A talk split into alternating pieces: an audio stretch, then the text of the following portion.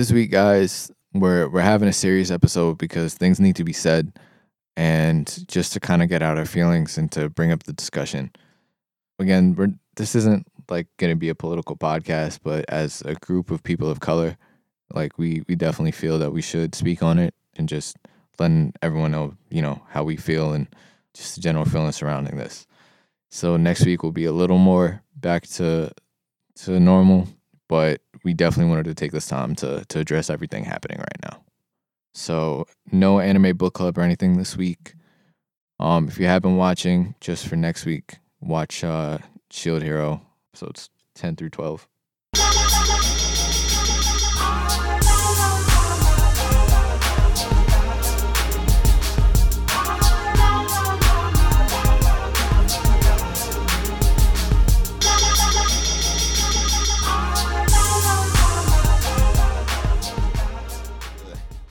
Guys doing?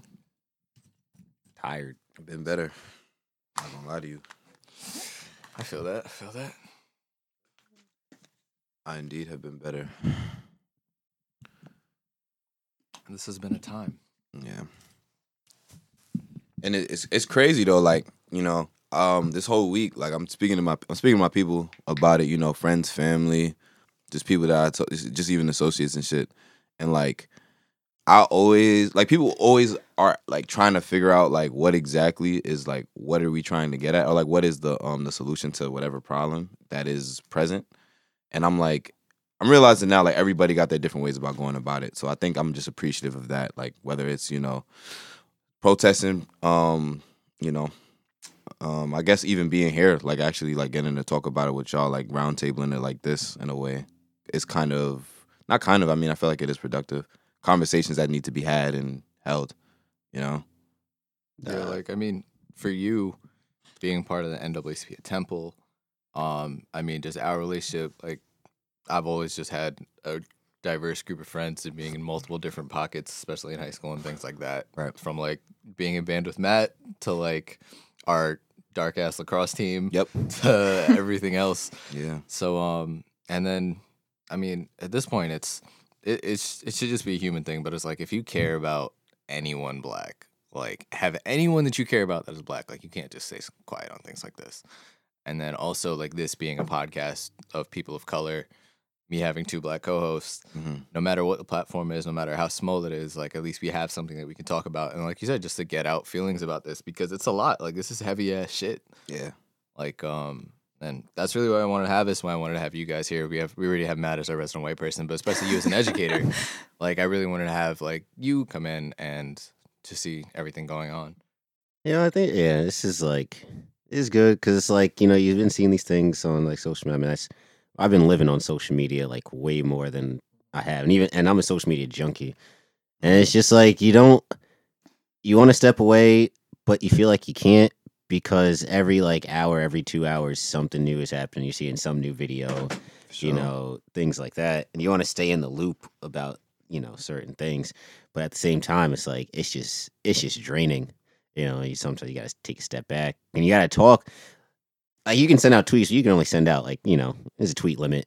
I don't be on Facebook like that. I think I posted like a picture for the first time in like which is my first post in like maybe two and a half years. Right. Uh, but it's just there's certain things that it's it's better said than written. Like the message comes across better. Mhm. You can articulate it better.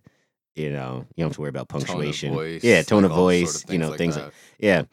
And just like talking, like like Mom said, talk amongst like peers, because you know the only people I've been able to really talk to about this, I guess, in person is family in my house, and then like some people that came over at my house Saturday, because my mom, I guess, doesn't care about social distancing anymore because it was her birthday. it it was my Oh. dad's birthday. it was my dad's birthday on Sunday, so we had like we had family over. yeah, we had like twelve. We had like twelve people over. I'm like, so no more social distancing, huh, mom? Hmm. Okay, I mean, I get it. That's your birthday wish, Shit, but I'm about to go play volleyball today. but but yeah, it's just but it's getting like I guess I've only had like older people's perspective, Right. and their perspective is kind of skewed because they're not on social media like that, so they're only really getting their news from like CNN. TV, Mhm. CNN, MSNBC, Fox. Whenever you bring stuff to them, it's like, Yeah. did you see this stuff that's actually happening? That's like Yeah. in my face, and they're like, I, I didn't. So like the only thing they really know about is like the looting and the rioting. Mhm. So it's like, you know, trying to talk to them about like, hey, I mean, it's really not like that. It's probably about like maybe like maybe five percent of the people are actually, you know, doing these bad things and the majority is actually, you know, good. So Yeah, and like like same with like that social media thing, man. It's like every morning, it's like you get up and it's just like a habit. You just pick up your phone, you go on social media, see what's going on. But it's like it's waking up and then just seeing so much heavy shit, whatever happened while you were asleep, whatever happened at night. It's Yeah. like it's rough. especially on And the West like- Coast. It's like Yeah. because you wake up, you go to bed. I'll go to I'll go to bed at three. All right, I wake up at twelve. Scroll and I'm like, dang, like they was really like wilding in Oakland and Mhm. Seattle. Seattle especially. I didn't really realize like how crazy Seattle police was until social media. I was like, dang, and they're only on bikes. That's was kind of funny to me because it's Really? just like, yeah, like Seattle police is like all bikes. I haven't seen like one Seattle police car, That's weird. but they got squatted up on bikes. Like the uh like the They have sixth have graders cars, in South bro. Park. They probably do, but I'm like, you can arrest someone and just be like, all right, go sit on the pegs. it's like they just all squat up with the bikes, right? And then when they're trying to like, I guess arrest Yeah. somebody, they just all form a wall with their bikes. It's like, damn, it's kind of funny as hell. I mean, it's not funny, but like at the same time, it's like, Nah, for sure. I, Bikes. I, I understand. Yeah, so um, with that, you heard mentioned already, but we do have a guest this week. So we have our star Toby's Soundman significant other, his better half, Laura, and she is an educator. Um, so what grade do you teach? And like, what? Well, just you can just. I don't. I don't really know exactly how to intro you, but it's like you know. I'm really glad that you're here and that you agreed to do this. Yeah, no, thanks for having me. Um, I will like never pass up an opportunity to talk about my kids. Um, Awesome. so yeah, so I uh, teach middle school music in the South Bronx. Um, I'm sure. in District Seven. Um, so it's sixth, seventh, and eighth grade. So I get the kids when they're ten, and they leave me oldest to like fifteen. Okay, So got you. those So, are my I mean, babies. How long have you been? Um, how long have you been a teacher out there? uh, this is just my second year. Your second year. Um, okay. That you know got kind of chopped in half Mhm. by the pandemic. right. Yeah. well, Yeah. Definitely. For sure. But, yeah. this. What made you want to? Well, circumstance, but like, what what made you want to teach out there, or did you just end up out there? I guess. Um, kind of both. I did kind of just like land in District Seven in the South Bronx. Uh, that wasn't like my my plan. I didn't think that I was going to end up teaching in the Bronx. Um, but I knew that I wanted to teach in an urban area. For sure. Um, because it's like really relevant to what's going on right now. Um, because I personally feel like a lot of white people enter primarily non-white spaces when they teach and they don't do it correctly. Mhm. Um, so with everything that I learned in like college and being near an urban center and seeing what was going on in those schools, I was like, this is really wrong. and the whole system is broken and I want to like try to figure out how to help fix it. Um, so instead of staying in small town Syracuse where I grew up, I was like, let me just go to the biggest school district in the country and try to figure it out. So What's your What's your experience been like? um, it's been a lot. um, it's been a lot of good. Culture I shock a little bit. yeah. Mhm. Um, for sure. Um, and I have always been like super conscious of trying to figure out how to enter the space and not be harmful to my kids um, because of the racial difference. Um, and so that that was a lot to learn. Um, but I adore my kids like with all of my heart. I love them, and it's been like a really good. I feel like I'm in the right space um, right now. So, um, especially being in that environment, my thing is like, it's the same because you're a teacher no matter what. But especially in the music space, like I feel like that's an easier way to relate to your kids. I feel like especially hmm at least three of us. I don't know if you did any music in. oh high yeah, I did, yeah, I did band. All right, Up so we all did yeah, band. ninth grade. But um, I mean, like we all had relationships with our music teachers to some extent, Yeah. and um, I just feel like that's definitely an easier way to to bridge that gap a bit. But then also, just as an educator, you do have that role to teach people, and especially like if you're in the South Bronx, like obviously it's going to be a lot harder on those kids than most.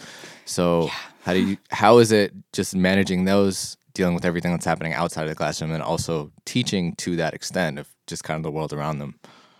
Um, yeah, I mean, music is like the bridge.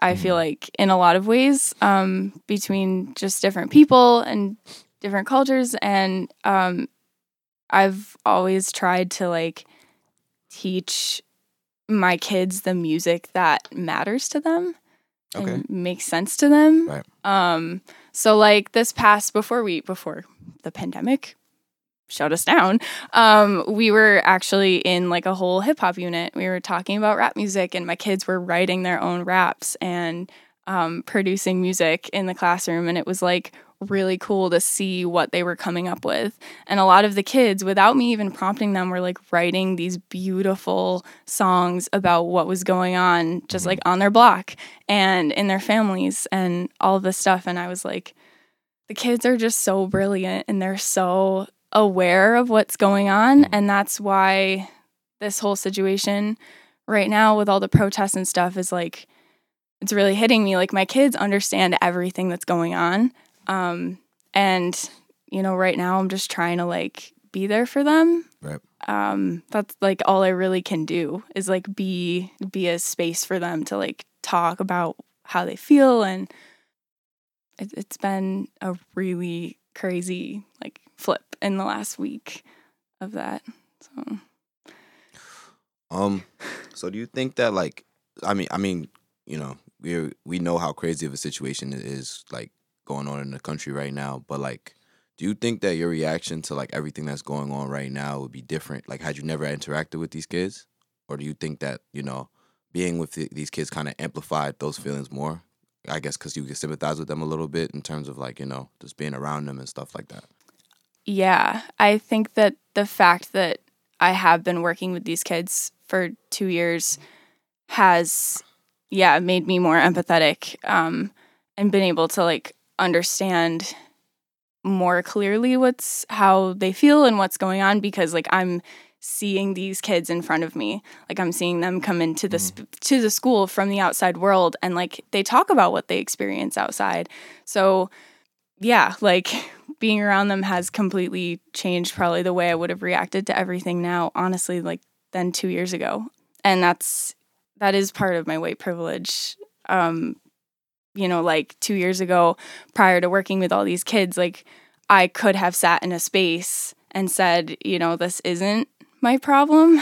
Um, which is why I know a lot of other people are getting angry about what's going on. But yeah, I mean, my kids are my world and i'm just like i hear what they say when they come into the school and i'm like it changed my whole perspective on everything and you know yeah that's Do you say like when you first started, right? You said because you said you started like two years ago, right? mhm. So like when you first started, did you th- feel like there was, I guess, a level of like at the time where you had to build the trust of the kids? Um, you know, because I know it's not like I don't I don't know about like like you guys, you know, in terms of like you know how many years you went without having like maybe a black teacher or mm-hmm. something like that. Like it kind it almost just like kind of becomes like normal. And I remember somebody asked me that question like a few years ago. I was like, oh, when was the first time you had a black teacher? And like I thought about it. I was like, I had like a gap of like maybe like five years where I didn't have a black teacher. So like, is it was there was it a challenge maybe relating to the kids at first, or was it just like an immediate like you know you were their teacher, they trust you, you know, something like that? um no they didn't trust me when i walked in. Um and i wasn't expecting them to. Right. and i think that that's wow when i said before how like there are a lot of white people who don't teach Mhm. black and brown children correctly um, because a lot of teachers will walk into those spaces and just say no i am teacher. You respect me. You trust me right now.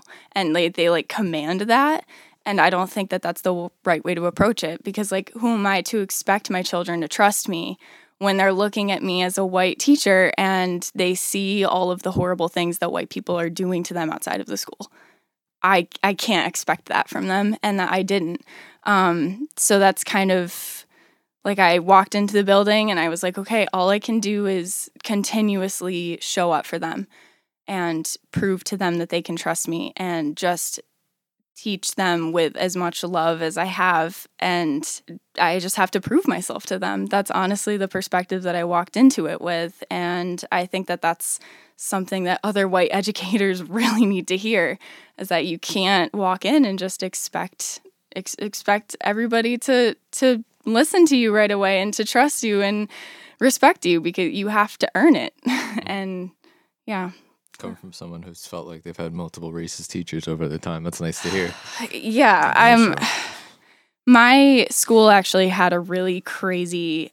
Um, my my poor kids have been through so much in the last um, two years at that school because we actually had a white principal that hired me, um, and I didn't really. You know, I had interviewed all over the Bronx, and I had had various principals of different races interview me. Um, so when you know I walked into the school and it was a white principal, I, I was coming into it a little critically and I was like, okay, let me look at how many, you know, white teachers do I see when I walk in the building? Like what what are the what's the vibe here?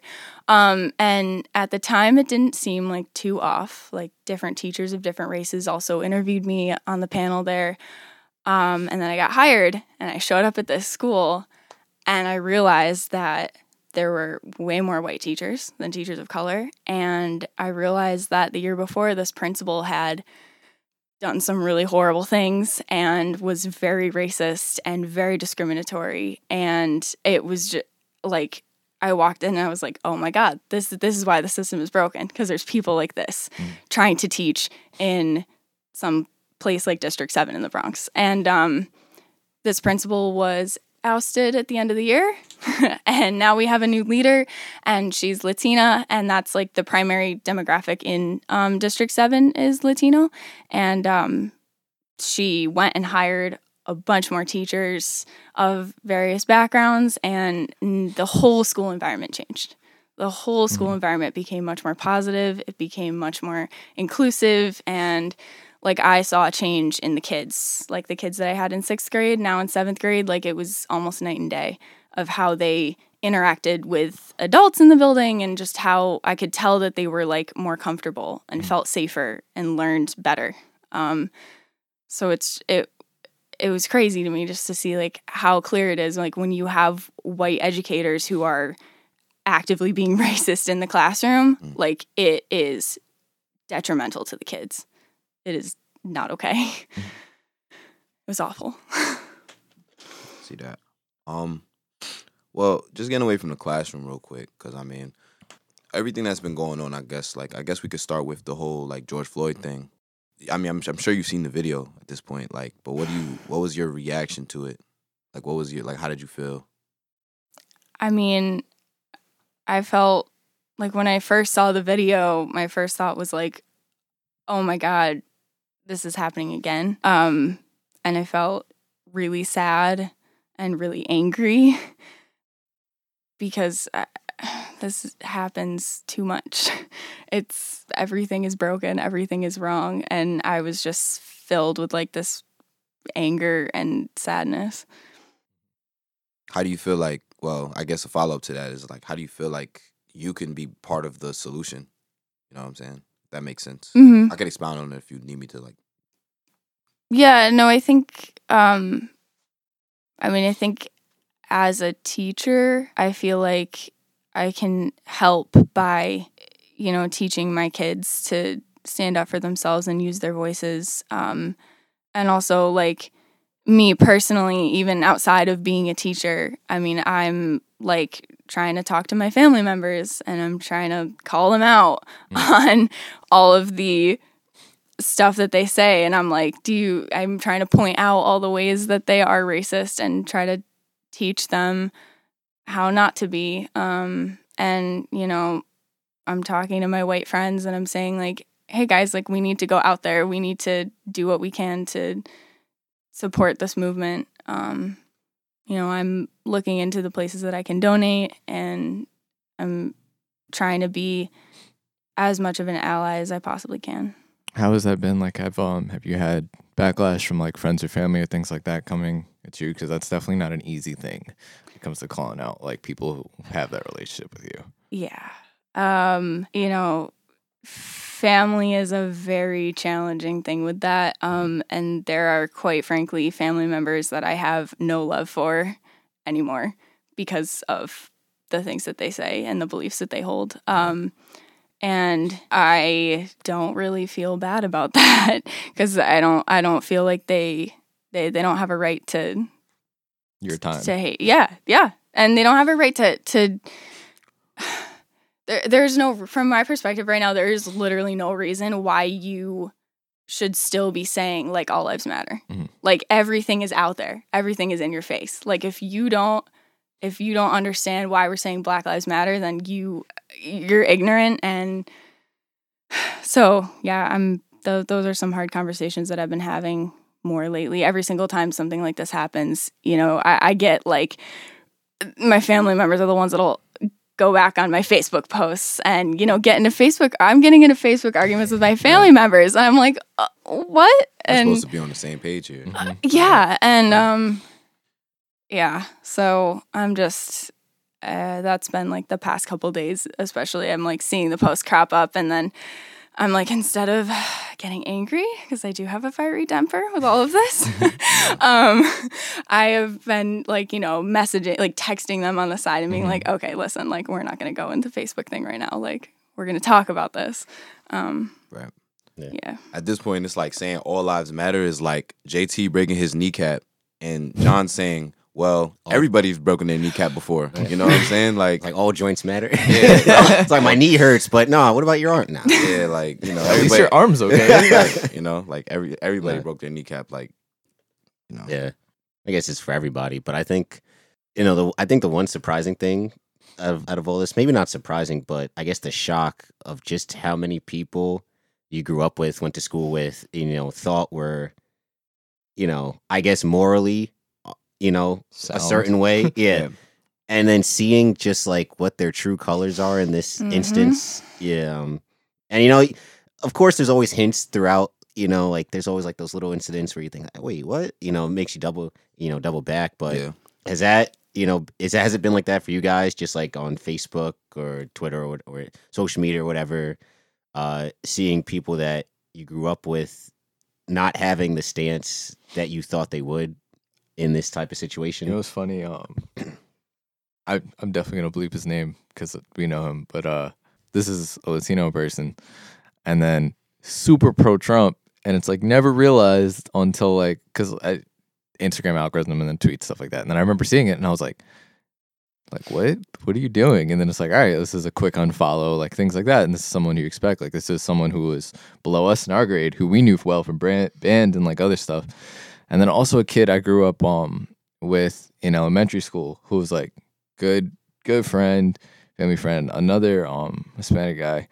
And um he just like super trump guy too. And it's like what where what happened in this? Because it's like you can't side with someone with those ideals yet your grandfather is an immigrant and doing all these things and stuff like that. You know what i mean? Yeah. and then it's moments like that, and even now, especially where it's like silence does speak volumes. And like I said earlier, if you Mhm. have someone, like if you care about someone black, like you can't be afford to be silent. Like me, it's like I have very close friends that are black. I have family members like my nephew is black, like my girlfriend's black. Like I've it's it's part of it. It's culture that we all embrace, whether you know it or not.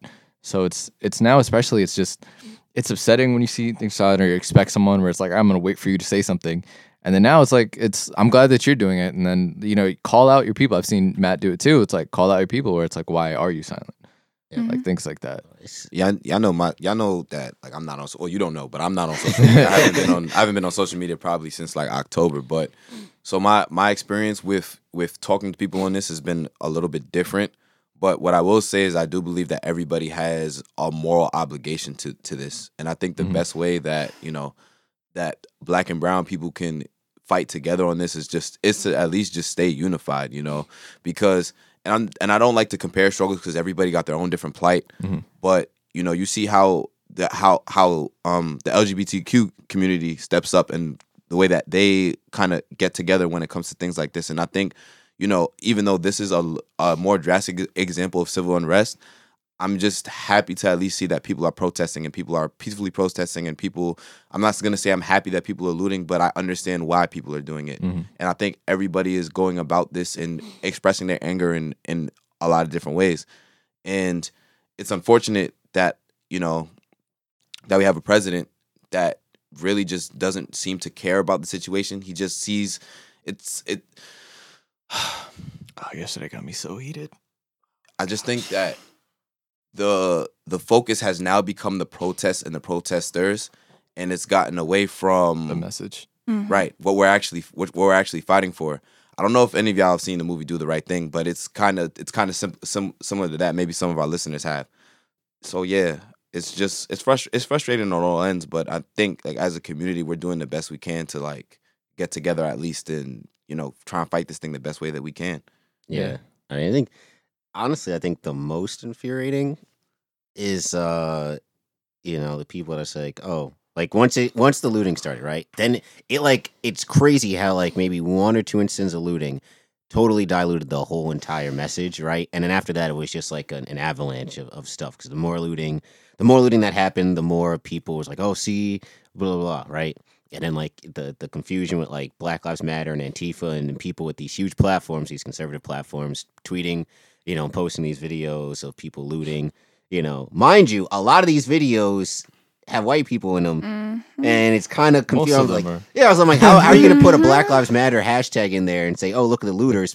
group And- of white people destroying a bank. Yeah, Hmm. I was like, I don't know if you guys seen the uh, the video in Atlantic City of the three white guy, three white people going into the van store, Mhm. Yeah. breaking into it, running. Yeah. I'm like, really? I was like, all right, see, that's how I, that's how you know it's not black people because black people ain't, ain't looting vans, like, but but I mean, I think it's the the- back to my original point. The the most infuriating part is people that are outspoken. It's like, oh, they shouldn't be looting. Looting's not the way. All right. Well, then what is the way? And then people get silent. So it's like, how can you Exactly. be so vocal Mhm. about what not to do, but have absolutely zero input on what to do? Because you can't say, oh, it should be doing peaceful protests. We tried that. We've Like, been trying been a- that. We've Been been- tried that and got ridiculed for it. I mean, Kap lost his job.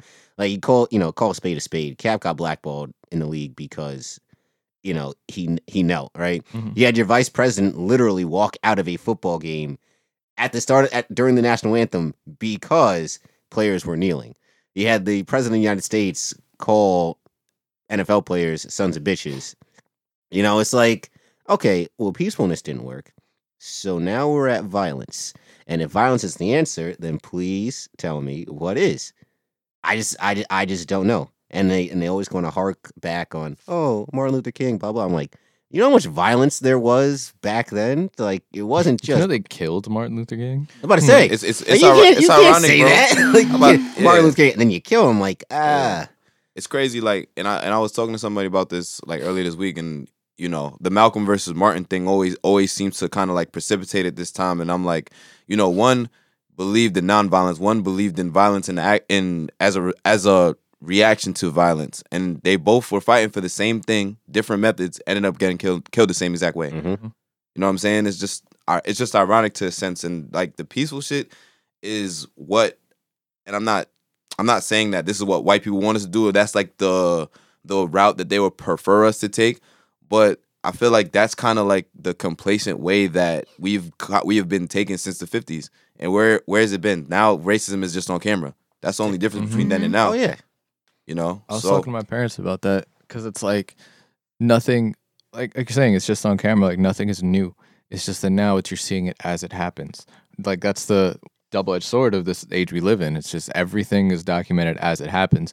The good thing is that it's we're, we're able to see the raw stuff. We're able to see the stuff on Twitter as opposed to the stuff that the news is showing. Mhm. Like um that video, I don't know if you guys saw it, but um it was a side by side of the video of the cops and the SUVs driving over like the crowd in the city yeah, and they start the video where they show the the people like going around the cop cars and they cut it off with their logo as the cops drive through the crowd and it's like you're seeing like if you only watch the news you're not seeing what actually happened. Mm-hmm. And then that's that's the thing and that's why it's so raw and that's why it's like gee i'm glad i've been able to have like a couple productive days because it's each morning i'm getting up and it's just being so much negative you know what i mean? Like but it's you can't shy away from it. Like we all definitely need a break and that's why like i'm glad we're having this conversation. I want to have this serious thing but like we're obviously still going to go back to doing what we do because you can't have this much negativity negativity like all the time yeah, but you can't ignore it either like take breaks like you know i saw a tweet where it's like yo like it's like take a break from social media go read a book go play video games go do something that'll at least keep your mind like okay without just being so brought down because this is such an heavy issue yeah. like talking to Ari about it yesterday, she's literally like, I don't even want to talk right now. Like I have a headache just from like seeing things and she's not even on Twitter. Like it's it's so much going on that especially like for you guys, you made you probably haven't experienced firsthand, but it's you're seeing it like and it's definitely keep looking at it. And that's why I feel like for people who aren't speaking out, it's just like if you see that and you don't say anything, then that's the issue with being morally wrong. Because you know that there's something wrong there, but if you're just gonna ignore it, like because it bothers you, like that's where the real issue is. And like Yep. when it with mm-hmm. that. Which also it's it's good you mentioned that because that also plays into the whole cop situation in terms of oh not all cops. Oh there's Mhm. some good cops. Well yes there are. Like I personally know you know people on the New Rochelle police force that I grew up with upstanding people right?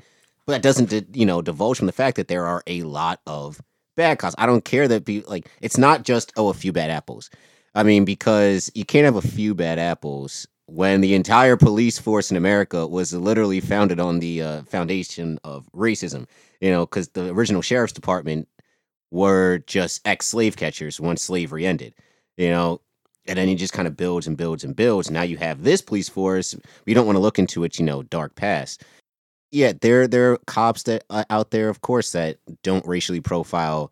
You know, don't use excessive force. Don't you know say racist statements. But at the same time, those cops are silent when they're seeing their partners, you know, doing these exact same things. And just because you're not doing it doesn't make you, you know, morally on the high ground. Because if you're not calling out people in your department, you know, the force, things like that, then you're no better than them. Shit, you even see it in the video. You see it in the video as as this nigga is fighting for his life. The other three officers are just there, like just you know, and it, it's it's just like it's so ironic because, and I hate to bring like drugs and shit into it, but if you ever seen like a drug raid at any given point, who gets arrested? Everybody, everybody goes down, Yep. and it's a, it's unacceptable to this point that like you know you can have people on the side that just like watching or not even doing anything, you know, not have to face the law. Same way that homies fe- is um is is facing um third third degree murder, they should be facing some type of shit too. Yep. It's just unfair at this point. Yeah, it should be what is it, accessory to crime or, or accessory to Tyler, murder? Tyler King brought that up. If you don't have, well, you're not on social media.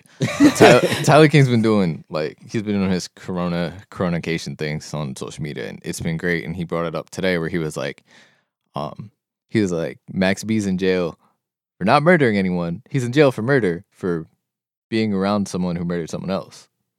Yet he was like, but they're only arresting one cop, and there were multiple around. And I feel like that's the thing. And same thing. It's like I've never been someone who's like super like destroy like kill police officers shit like that. I'm not like I'm not with the shits on that, but police reform is a thing. And I was talking to Ari about this last night where I was someone who was in that like before in that oh you know they're not all bad because same thing it's like I know you know like some good people who are in the police force but at the end of the day it's not about that and there's no way like saying saying that just discredits what actually needs to be done. Right. because it needs to be full scale police reform and it's hard to do that without dismantling the whole thing. Um and and and that's what it is. It's just when once you bring up that that argument where it's like oh there's not all bad it's just all right they're not all bad. Like you said though the people who aren't calling them out are just as bad. So and and then at the same time the the ones who are good are getting ostracized if they do speak out they're getting silenced Yep. Mhm. so it's it's you just got to dismantle the whole thing, and it's just it's upsetting because like like you have friends and family members like shit. I want a PBA card because I'd be driving fast. Like you know what I mean? But it's it's such an issue, especially in New York. Like we don't we still deal with it, but not to the extent of being in the five boroughs Yeah. because um like it's like that like my dad's been working in the city for like over 20 years still gets profiled at penn station when i was working in the city i'm getting stopped from random bag checks. Like you know what i mean? Like stop and frisk like all this sort of shit. And then at the same like we we know and that's why when people are like you can protest in new york especially like new york cops are freaking wild. Like they're od and that's why we're seeing shit like while we're peacefully protesting. That's what they say peacefully protest but they're only showing protests breaking out into rioting, breaking out into looting, but usually that's started by cops inciting it or people who are planted inciting it. And um like I know people who are at the protest and are literally like, yeah, we were peaceful and we were fine, and then cops came and started pushing and shoving, and then that's what happens, especially in a mob mentality, things like that. One thing happens, it's just chain reaction, everything's gonna pop off. Yeah, it's uh, and then also with the police, it's you're seeing like police that don't live in certain areas. That's another big problem is pe- police that don't officers that don't live in a certain area policing that area. So you Mhm. can have police officers that live in like Westchester County, right? Yeah. Larchmont, Scarsdale, you know, predominantly white areas. And their their beats are in the Bronx. Their beats are in Harlem. They have they don't they're not around black people a lot because there's not a lot of black people in certain areas from. of Westchester. Yeah. But yet now they're supposed to police a whole bunch of people that they don't. It's it's it's it's too. You know, you always hear this phrase in, in saying two Americas. It really is. You know, because the way you go about your business in Harlem is way different than how you go about everyday life in you know in other you know predominantly you know white areas. So there's the thing you don't have that ability to connect and relate to the people that Mhm. you're policing. So you already have these preconceived notions of you know the people you're about to police going into the job Yeah. and so that already has you at a, at a skewed thing. So the littlest thing will set you off like, oh, see that? Yep, exactly. Just proves my point. Like they can't do this, they do this, you know, things like that, which, which is awful. You need police from the area that understand the community that are policing the people. Right. But it's an mm-hmm. institutionalized problem though. It's like this it kind of like what you said going back to safe catcher shit. I mean, most of the police force is eh, are full of Caucasian people. And I mean, you know, especially the fact that New York being as how diverse it is, it's like them being in certain areas, they they're not used to being around Guyanese, Trinidadian, Asian, black people, you know what I'm saying? And it's, you know, but like my but going to my question, like what do y'all feel like is a solution to that? Um. All right. So with the this police department, it's just it feels like the reason why I say dismantle it, and the reason why I'm with for breaking it down is because I don't see it being reformed. Just because the amount it would literally have to be on like some movie or TV so shit. Whereas like you have someone who's been investigating all these beat cops and investigating people who'd be like, you know what? When we take out the first two layers, like the top two layers, you'd make a good person. But that's not realistic. Mm-hmm. And that's the thing. It's just it's so difficult to actually change things that it's like getting the right people in the right positions. I think having what JT talk about definitely does help. And um, where it's getting people from those communities, Yeah. like to police that way, because then they can understand that better. And I feel like that extends also to legislations and things like that. Absolutely. Like, doesn't De Blasio like not even live in New York, and like his family goes to school like outside? He's from well, he's from Boston. yeah. Yeah, That and that alone is like why we make somebody from Boston, you know, mayor of New York. East But piece with the fork. Sidebar, y'all saw his daughter his daughter got arrested? I Yeah. did. Yeah, she At got the, arrested. uh, yeah, at at the one Barclays. Of, at, at uh, one, yeah, The one of the one, yeah. yeah, one of the protests and shit. That's And- kind of I be forgetting that his daughter's half black. And he has a son too. No, no, he always reminds you about his black He'll son. always he you always about- reminds you of his black Yeah, son. Now you When it's right. convenient. Yeah, But um, that's that's that's my thing is I feel like it, it comes with electing people, and that's what happens. Like you have to put people in those positions of being from the community and know what things happen. But like they had um a senator, a New York senator today. I don't know if you guys saw who was protesting and was getting pepper sprayed outside the Barclays. Oh yeah, on that first the first day of uh Yeah. the Barclays uh, Saw that today. yep. like it Senator. How you how you pepper spray a senator? because he just looks like a, a average big black dude. wow, because he had on his shirt it literally said Senator. I forget the name of him, but it literally said Senator blah blah blah, and on the Mhm. back it said like something about like whatever you know. So that's he why like for you, that's what I was gonna ask. Like, what did you know about like coming into the Bronx or like things like that? Because I am glad that you're saying you're you're doing your due diligence and getting the kids to trust you and understanding the situation that you're in. Mhm. So like, I think having that new principal who you're like is actually hiring people and like who would understand better. Mhm. So what did you know going into like the Bronx and just things like that, or like any preconceived notions? Because you had you said you're coming from like around Syracuse, right? hmm Um, yeah, I, to be honest, I didn't know ever, I didn't know enough Mhm. um, about the community coming into it. And I th- honestly, I think that that's part of the problem. I'm willing to sit here and say that I don't know if a white teachers should be entering these spaces. Mhm. Um, honestly, like I don't, I don't know if we if they should if we should um because there is no amount of you know education that i can do for myself that will ever have me fully understand what it is like to be you know a black 13 year old in the bronx Mm. like there's no amount of of work that i can do to get me to know fully what understand. to fully understand and to educate children in the right way. Mhm. Yeah. Um, But at least you're acknowledging that though. Yeah, that's huge.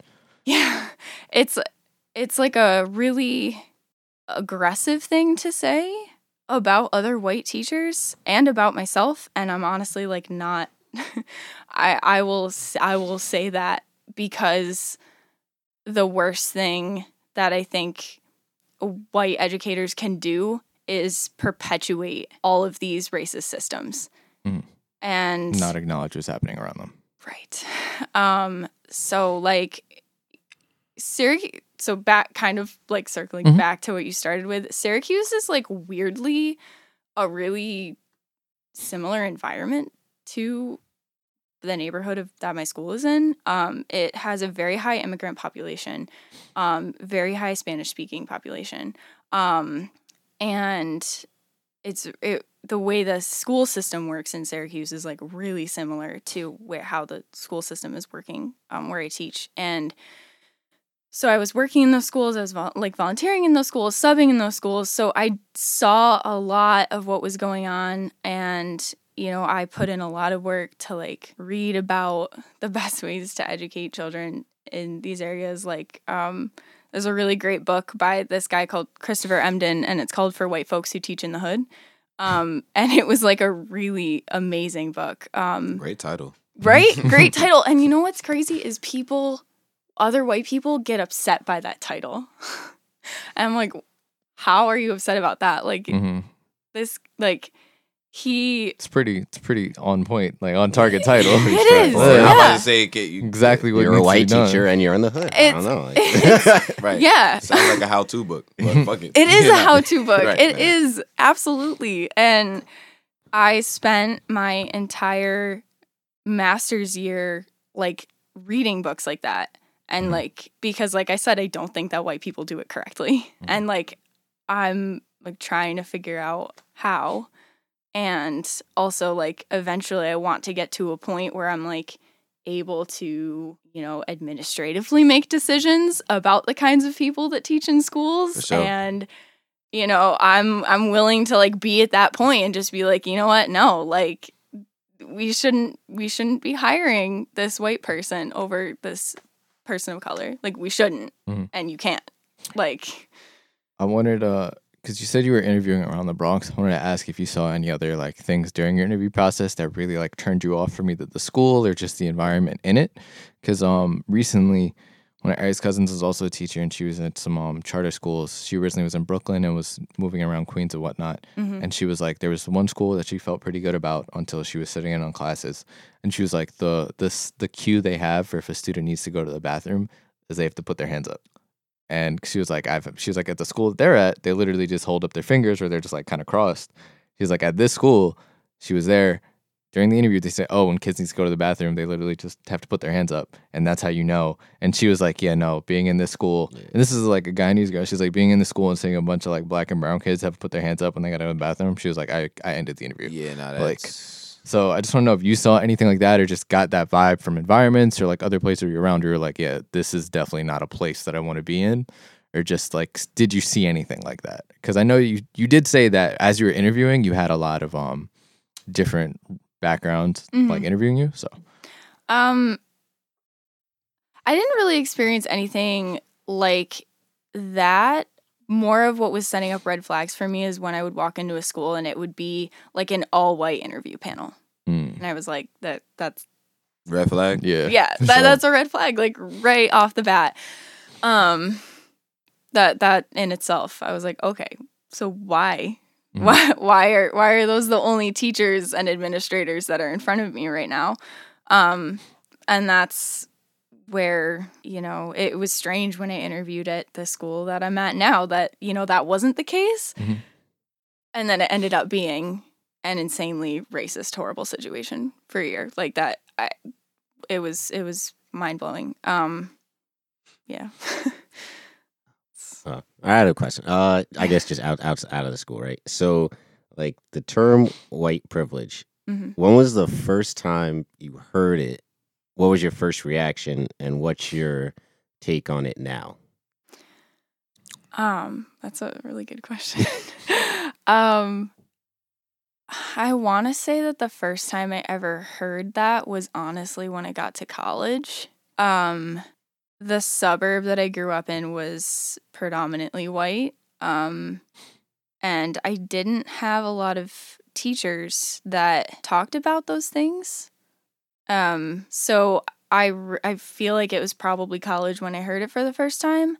Um, and it was explained in a way that made sense to me. It was explained as though, like, as what it is. Like, when you, as a white person, I have not experienced the the same thing as people of color. Like my my place in life has been accelerated because of the color of my skin. Like that that was like that's how it was explained to me. And at the time I was like, okay, yeah, like that makes sense. Um and I guess I grew like just continued to grow into my understanding of that. Um and like the more that I interacted with different people and different like students and kids um of different backgrounds like the the more like evident and clear my white privilege was to me i guess Were you ever? Did you ever like try to preach white privilege to any of the people that were around you, like being your cohorts? You know, professor, not going, not professors, obviously, but I guess like cohorts or friends or anything like that. um yeah there were actually um a couple people in my class. There were like 14 of us in our in my class in college Yeah. um and all like music ed majors. And um there were a couple of them that had pretty racist viewpoints and talked about teaching kids in a very like white saviorism kind of way. Um and i would absolutely go head to head with them and there are people that i don't speak to anymore. Um and we would get into debates in the middle of in the middle of class. Um i have like never i don't know like i said right like that like temper that i have like definitely came out a lot um with calling them out on their white privilege and like saying like okay everything you're saying right now is literally proving that you don't understand what what position of privilege you have. Mm, that you're not fit to teach in an environment that will probably have you teaching students of different backgrounds. yep. And that's one of the big things too. Like um True. again, seeing something on Twitter about another thing people we know at Molloy and she's like seeing this girl who was talking about her degree and was like, Oh, I'm ready to be a teacher. And then like I've literally spoken out against you on multiple occasions because you're a white girl and you're using the N word and you are racist and I have experienced it myself and then she was like I've been blocked like Molloy ignores it like all sorts like that but it's like situations like that. She's like wherever I she's like wherever you're teaching I'm gonna let them know that you're racist. Like and it, it's things like that where it's it's the same the same thing about getting people in those environments we talked about earlier. It's just being able to at least you you know it you can acknowledge it and that you you're putting the work in to be able to teach people of different backgrounds and that's um that's really why I wanted to have you on to your perspective of it because there's a lot of teachers who aren't a lot of people who look at that and a lot of people who want to become teachers and you they're just kind of either they're they have that white savior thing or it's their it's either all lives matter or I don't see color like that sort of thing Bruh, I don't see color. Yeah, how you don't? how you not see color? What Like, do you mean? like don't nigga, I'm dark. like, like, bro, like, what do you mean? If you don't see color, then you don't see you me. Like, Yeah, nah. let's I, say. oh, that used to get me so mad because like in the beginning, I would say when we were younger, especially for us, like you're saying, you hearing white privilege the first time in college doesn't surprise me that much because for our generation, I feel like things like that weren't really talked about until we got into college. hmm That's when things really started to be put on a lot more, like to extend in middle school and in high school, like we didn't really get it like that. Um, and I, I don't know, it's. I No, lost no, no, that- Like, I, I, uh, I, I, like, get it. what I 'cause mean? It's, it's, it's, it's, you don't really. I guess you don't really go in depth into it. You know, your Mm. parents could talk to you about it in middle school, in high school, but you're not really because it may not, especially because like there's, you know, we live, you grew up in like Yeah. even though like New Rochelle's, you know, pretty uh, you know, diverse area, it's still majority, you know, it's still mainly white. Um, and I assume that's like kind of the case here in Baldwin too. Yeah. Uh, so it's like you know that you know things are not on the same playing field, but you don't, I guess, experience it as much. Um, you don't have the space to talk about it as much or get that like insight. Um, especially because like, you know, we're adolescents. Like we can get it, but we don't understand it to like, you know, you only understand to a certain capacity. So we can So- actually mature and then Yeah. So see like the- I definitely understand the, the fact like y- you didn't really tr- truly grasp the concepts until college, but you knew the concepts were there. Mhm. Yeah. It's like you knew you didn't you didn't know the extent of it until exactly. Yeah. Like it's almost like like you kind of knew like, oh, like talk you know dealing with the cops, right? You know, I was taught in middle school. You know, like oh, if cop does this, you have to do this, this, and this. You know, or else this is gonna happen. Whereas like, and then like maybe a few years later, you'll see like a situation where you're in with the cops, and like your white friend is just like kind of being defiant to the cops, and you're just like, whoa, like I've relax, man. Whenever I think about being That- pulled over, that- I think yeah. about your grandfather said what you told me your grandfather said to, Oh. to do. Oh, um, yeah. I was gonna say, um, well, I'll get to that in a 2nd Mhm. But um, JT, just quick, like, how old were you when your parents first had that talk with you about like how to like interact with the cops? I don't remember the exact age, but I know I was definitely in middle school. So like maybe Yeah. probably six, yeah, probably like sixth or seventh grade. Yeah, So that's like 12, 11, 12. Yeah, because it's like before that, I've ne- I'd never really been in anywhere by myself without my parents. Like, Mhm. you know, like the extent of like my childhood was just like you know, little league, you know, basketball leagues. But like my parents take me there, bringing me back. Like I'm not going to the, I wasn't going to the park, you know, or walking to school by myself. Yeah. Uh, it was always like parental things. So like once I hit middle school, when I was getting a little bit more freedom, Right. That's when you know the the, the talks like really started uh happening. Yeah, for sure. Uh, it wasn't I, I got that talk a few times. I think the first time I got it, I was in fifth grade. Was when I was when I first got it. My mom had spoken to me about it, and then as I got older, like you know, my grandfather being the dude that he is, he kind of was like he kind of was telling me shit like all the time, and he said seven words, bro. Yes, sir. No, sir. Thank you, sir. That's it. That's all you say to the cops, bro. And that's like, that's that's and that's just how I move now. Like anytime a cop pull me over, I just and I've been pulled over a lot, believe it or not. Like, yeah, When you got pulled over, coming to my house to record. yeah, bruh. Oh my god. Yeah, that that fun fact that actually happened. On the way on the way to John crib because the Wi-Fi at my crib is terrible. So this is way before the regrown days. Was pulling was pulling up to, to the block. I guess I had a headlight out. Nigga asked me where I'm going. I said, "Yo, I'm going right there." I was like, "Yo, I could park my crib, my car right here. We good." And it was a it, they didn't give me like a super hard time about it. I feel like because I, I I've gotten lucky in my lifetime that I haven't had to deal with any like bullshit cops. But you know, it's still even the principle that like I'm like, yo, I'm just going right up the block there. And um, but yeah, I feel like it's a it's a difficult conversation to have with your kids, kind of like circling back to what I was what I was talking about, you know, being pulled over by the cops, especially like when you're a young kid having to be told like, all right, well, you have to move differently with police officers because of how you look and how you might per- how they might may perceive you. So yeah, You could be the most upstate. You could be a straight A student, most upstanding, you know, person in school. As soon as you step outside, Just just another another, black black, kid. kid. You know, it's Yeah. it's it's it sucks because you know I tell you know some of my white friends this all the time. I'm like, I leave my house. There's a chance I don't come back that night because cop pulls me over. I reach for my, and we've seen it in throughout you know the last like decade. Cop pulls somebody a black person over. They reach for their license and registration, and they think they have a gun, and they get shot. You know, or you know they might think I'm mouthing off when I'm really not yeah, Mm-hmm. and boom, I'm slammed against the you know the hood of the police car. I'm going to jail for nothing. Whereas you know I've seen I've seen my white friends talk their way out of tickets before. I'm like, dang, that's pretty cool. It's almost like a superpower. It's all I was like like sometimes when you wake up white, it's almost like having like spawn protection in like Gears of War, or like uh, a cheat code in GTA where uh, you Your know, stars don't go up. your stars don't go up, or you can take the stars down. right. Uh, like when, when you have four stars and the cops are shooting at you and you just put it in and like, oh, cops just walk away, act like nothing happened. But yeah, man, it's just it's a lot. It's a lot you gotta. It's a lot you have to be cognizant of and thinking of at, at all times that your other peers just don't have to, and which plays into the privilege thing. It's things like you don't have to think, or you have to think about that somebody else doesn't have to think about. It's like, damn.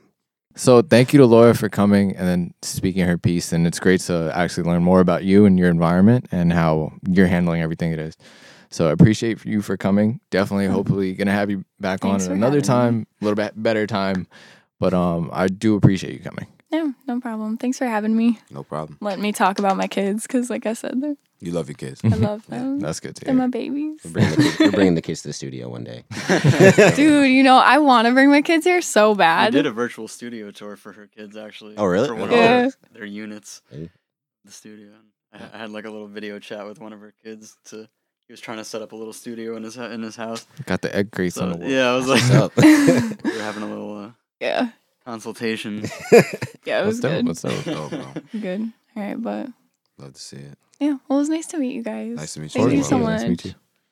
Having us having a resident white person, like you know, you being here is big because it's like things that we don't deal with, like things that we don't see, and then just knowing, like, honest, Matt, if you ain't post it, it might have been clipped. It might have been clipped for regrown. what happened? I was like, because you're you're vocal, so Oh. I'm glad that you're vocal. Because if Oh. you didn't, like, Yeah. it might have been you, you. You had to press you in the studio, but Yeah, like, I mean, rightfully so. Fuck. but no, that's my And thing. That's that's something I've been noticing about myself. Like as I grow older, is like you know in high school and like early portions of college when these things started really popping up, like especially with family. You know, it, I did feel that awkwardness. Like ah, I can't, I can't rock the boat. You know, but Yeah. like it's you know I've over the past like three years, especially like I've gotten to a point where it's it's becoming clearer and clearer. I mean, You don't care anymore. You say yeah, what needs like to be you, said. you know what you got to say, and you know there, there's no excuse. Mhm. Um, Yeah. About to say. And I mean you I mean and you saying what you saying it, it, it helps way it helps a lot, you know.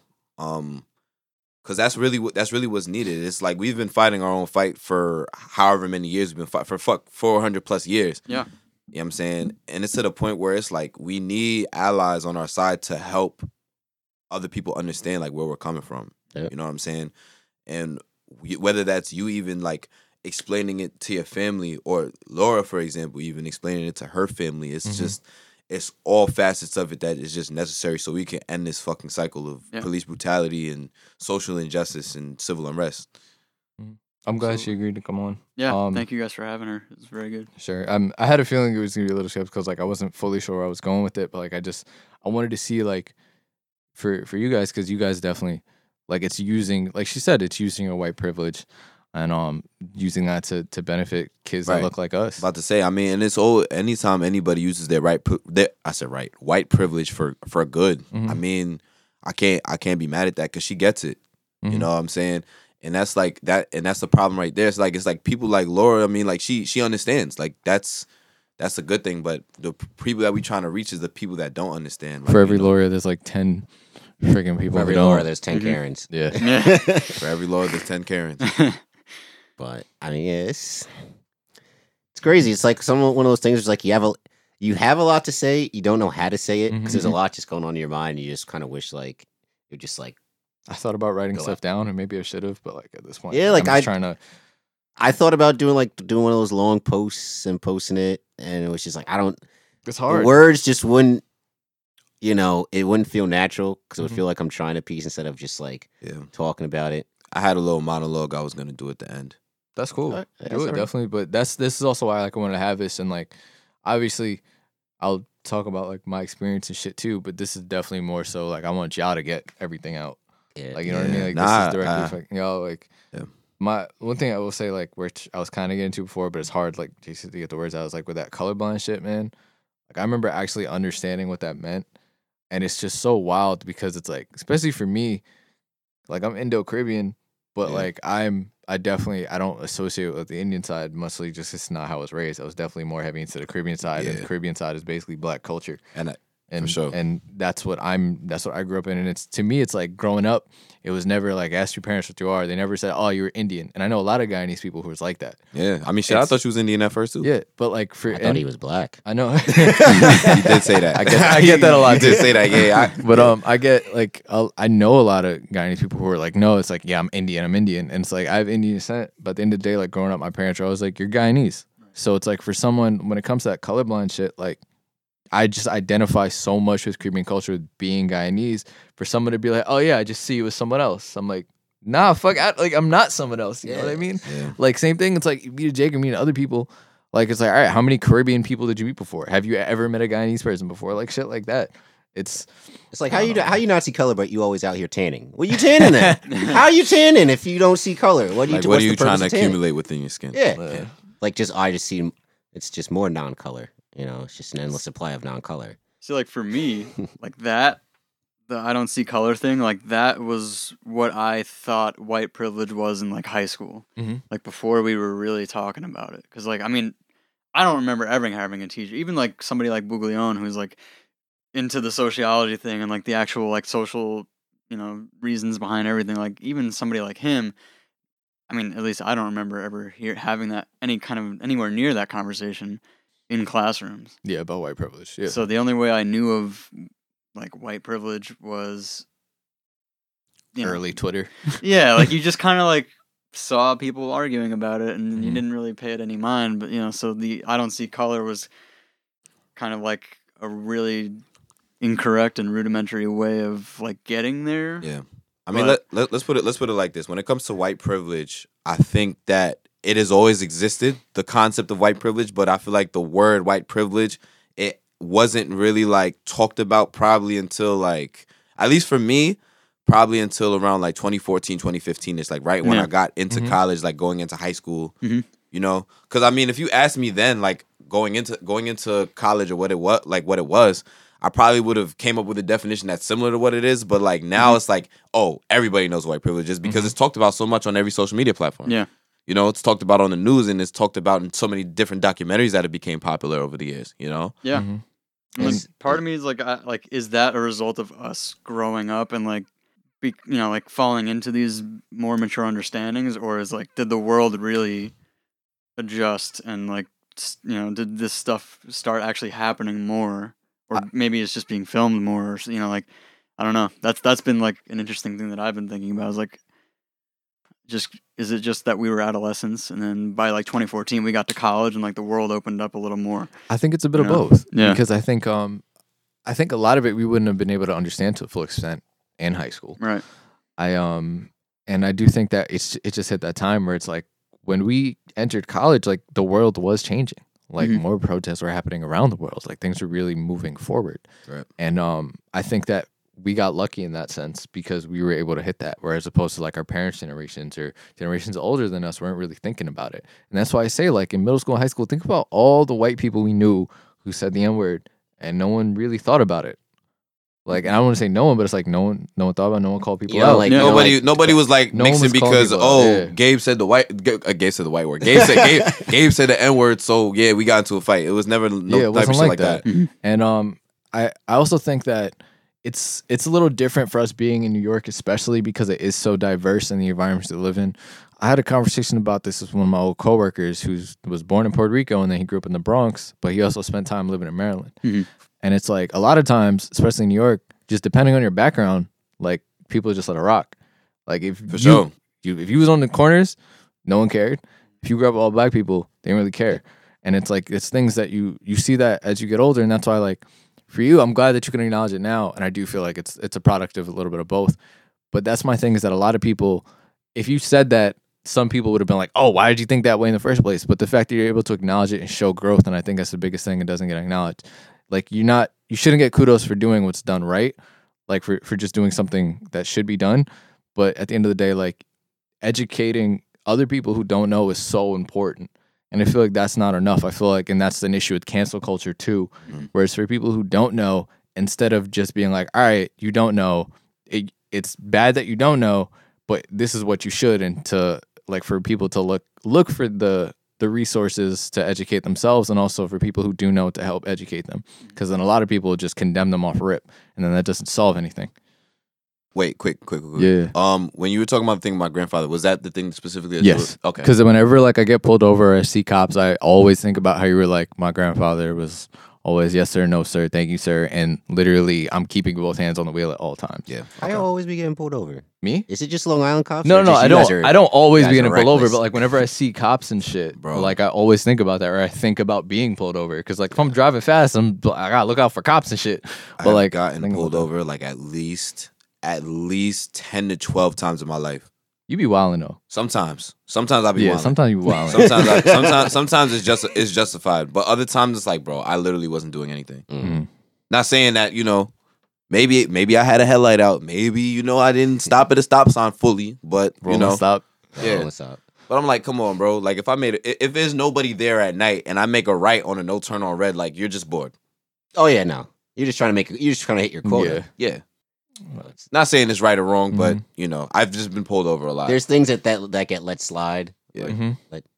Slid, slide. Yeah. Anyway. I remember when um when my mom got like when my mom got a BMW like first time and I was driving, she was like, "Listen, when you're driving there, she was like, don't drive fast, like things like that, because she was like, you're a brown dude in a nice car, like don't Oh, yeah. don't was like don't drive fast, don't do stuff like that. Like, Yeah, so nice. My dad got a, a Mercedes. and I remember I had to drive it because I usually use the truck. But I remember like a few years ago, I had to drive it to pick someone. I, I think it was maybe to pick him up. And I got nervous because I'm like, dang, like I've never driven this car before. I have no idea where anything in the car is. I don't even know where the registration is. I get pulled over. It's a dub for me. And this is like right when I first got my license, like maybe like a year Mhm. after I got it. Yeah. It's like, yeah, I don't know about this one, but no, I, I think there was a good story. It- it- Yeah, a few years ago. Actually, no, a little while ago when I was in middle school. Some uh, He said a few years a little ago. while ago. Little while. That's that's Over- quite o- a time. over, over ten years ago. yeah, still look the same though, so it's okay. That's true. You're right. Um, Just minus the chin hair. there was this a my mom. whiskers. my mom's Same like hat and everything. Sorry. All right, no more Basically. jokes. my mom's head car headlights got taken out, like right, like stolen randomly, right? This is a random as shit. Car headlights got taken out, right? So we called the cops. This is at like maybe like eleven thirty, maybe midnight. Yeah. Cops came down. My dad's outside, you know, waiting for the cops, right? And the cops start questioning my dad, right? And it's like, oh, who are you? Like, why are you here? Like, and he's like, I'm the one that called the police, right? So my neighbor comes out on her porch and she starts screaming at the cops. And she's like, no, no, he lives here. Stop harassing him. Help him out. I'm like, dang. Like, all right. And up until then, I never really, like, you know, I said I didn't bangs with them because they used to babysit me. But I was like, dang, like, you're really down for us. Like, that's that's good to see. Yeah. You know, it's nice to, like, I think it's nice knowing, like, the people, some of the people, like, you grew up with are down for you, like, really. And Mhm. it wasn't just, like, not to say it was for show, but, like, it was just like, oh, you're just the black friend and things like that. But Mhm. they actually Yeah. care about like you, who you are, your skin color, things like that. and that's a fact. I mean, like, and to the degree there, I just think that the white people or the non-people of color, let me be politically correct here. Um, so the white people. right, exactly. um, the ones that are like out marching and protesting and you know trying to be part of the cause, the Bernie Sanders, if you will, Mhm. you know, um, people using themselves as shields for the people of color. Yeah, I've seen some videos of that. That's Mhm. good. Yeah, Yeah, I like that. And I mean, like, and I mean, honestly, it's just like, it's, it's, what, it's what we need right now. And I mean, regardless of how violent or how like peaceful that these protests have been, it's like it's just a help on either end. I Mhm. mean, I don't know how y'all feel about, you know, the vi- not the violence, but like the looting and all of that, all this other stuff. I know Justin, you kind of already said like, you know, the violence, like what, like what else are we supposed to do? But Mhm. you know, John, Matt, I don't know if y'all want to talk talk about it. Yeah, that um I used to be like and this is again like as like younger just not knowing as much about like the world and around things around us. I used to be like, "Oh man, like looting's not cool and shit like that." But then especially in this situation, you've exhausted all the options. You know what I mean? Like if you're getting mad when they're peaceful, if you're getting mad when they do stuff football games or an anthem, if you're getting mad at, at everything else, what the fuck else are you supposed to do? And then you realize at the same time it's like you can't tell you can't tell hurt people how to grieve. You can't tell someone how to grieve. And if the things they were doing originally weren't being acknowledged and were being condemned, like and this is what happens, this is what you get. Like every every action has a reaction. Like Mhm. every everything comes with a consequence. Yeah. So for people, like this is what happening. The thing that I hate is that it's being skewed. Like you said, like it, everything is being diluted because of small instances or things being started by other people. Mhm. Like we've already like there's plants in these protests. There's plants that are out there to discredit the Black Lives Matter movement, to discredit the real reasons of these protests. Yeah. There's things set up. There's pallets of bricks where there's no constructions around. Right. Like there's people who are literally being found, like Minneapolis Police Department were out here talking about, well, not the police department, but like the mayors and like the government and all this shit. They're like, yo, mad people were arrested. These people are not from Minneapolis. Mhm. You have white um supremacist groups and stuff like that telling people to go mobilize. Um when you were talking about the thing that happened in Philly yesterday, I think you were talking about the tear gassing, right? Uh, I was talking On the side of the road? I was talking about the well. That was the first. Was that happened when I texted y'all? But then right after that, it was the white people that like got together. Oh, and and Yeah, uh, I didn't Fishtown, see yeah. the um I didn't see the tear gas until last night, like Yeah. later that night. Okay. I saw the white people in Fishtown. And that's what like you have groups of white people walking up Girard with weapons talking about we're pro cops and shit like that to go at peaceful protesters. Like and I I don't want to get too off topic, so I want to let you talk No, about I it. mean you you said it best. I mean, there's I've seen too many examples already of opportunistic white people using these protests as an excuse to loot and riot and incite violence to discredit to, to discredit the movements to for personal gain, you know, for whatever. The uh, the fact of the matter is they're not there for Black Lives Matter. They're there for to either discredit Black Lives Matter or to be an anarchist. steal a pair of vans, you know, like whatever the fuck it might be. And it's not, you know, I, I feel like a lot of that, I mean, you know, that's just what the media does. Like, you, you, you we have videos of a group of white people running out of the van store, like JT was talking about earlier. And, but then that gets blamed on the Black Lives Matter movement. And that, you know, it's, it's the Black Lives Matter movement's fault that these people are taking this opportunity to loot a store. It's like, no, Mind you, the one of the biggest things that you talk about in American history is literally destroying property. The Yeah. Boston Like, Tea Party is the most no celebrated with it. like Yeah. thing action in American history. You can't you can't get Niggas to like polluted sixth the grade. with motherfucking tea. Yeah, Yo, tea. I was thinking about imagine how wild that is. That literally imagine you imagine we went we went to Balt like we were in the harbor. Like imagine we just walked up and that shit was just tea. like imagine how wild that is. Yeah. And we're talking about Boston Harbor. Not like, oh man, I got like a little pier in my backyard or some shit like that. It was on multiple Like- ships out here. Just it's like it's almost like I guess in modern day, if you went to like the the, the port and just somehow were able to push all those containers, Yeah. you know, Yeah. Right. Yeah, out into the water, be like, all right, same shit. Like yeah. they were doing that in, in Boston. That's why that's why it's crazy how this whole oh you can't do it solve anything violence. There's you can't tell me a time, you know, in human history where change has come without violence. Right? Mhm. French Revolution was spearheaded by what? Storming the Bastille. It's literally a national holiday in France Mhm. called Bastille Day, where they celebrate a bunch of people, a mob, storming the castle, or I guess the, the armory, taking all the guns and killing everybody, which was a direct response to I think Henry the Eighth, I think it's the eighth. King Yeah. Yeah. some one of, one of One their of them. kings, because King was out had a lot of fucked up mon- monarchs. That's what I'm saying, Yeah. right? U.S. Rev- ha, so you mean to tell me that how America got its freedom from Britain?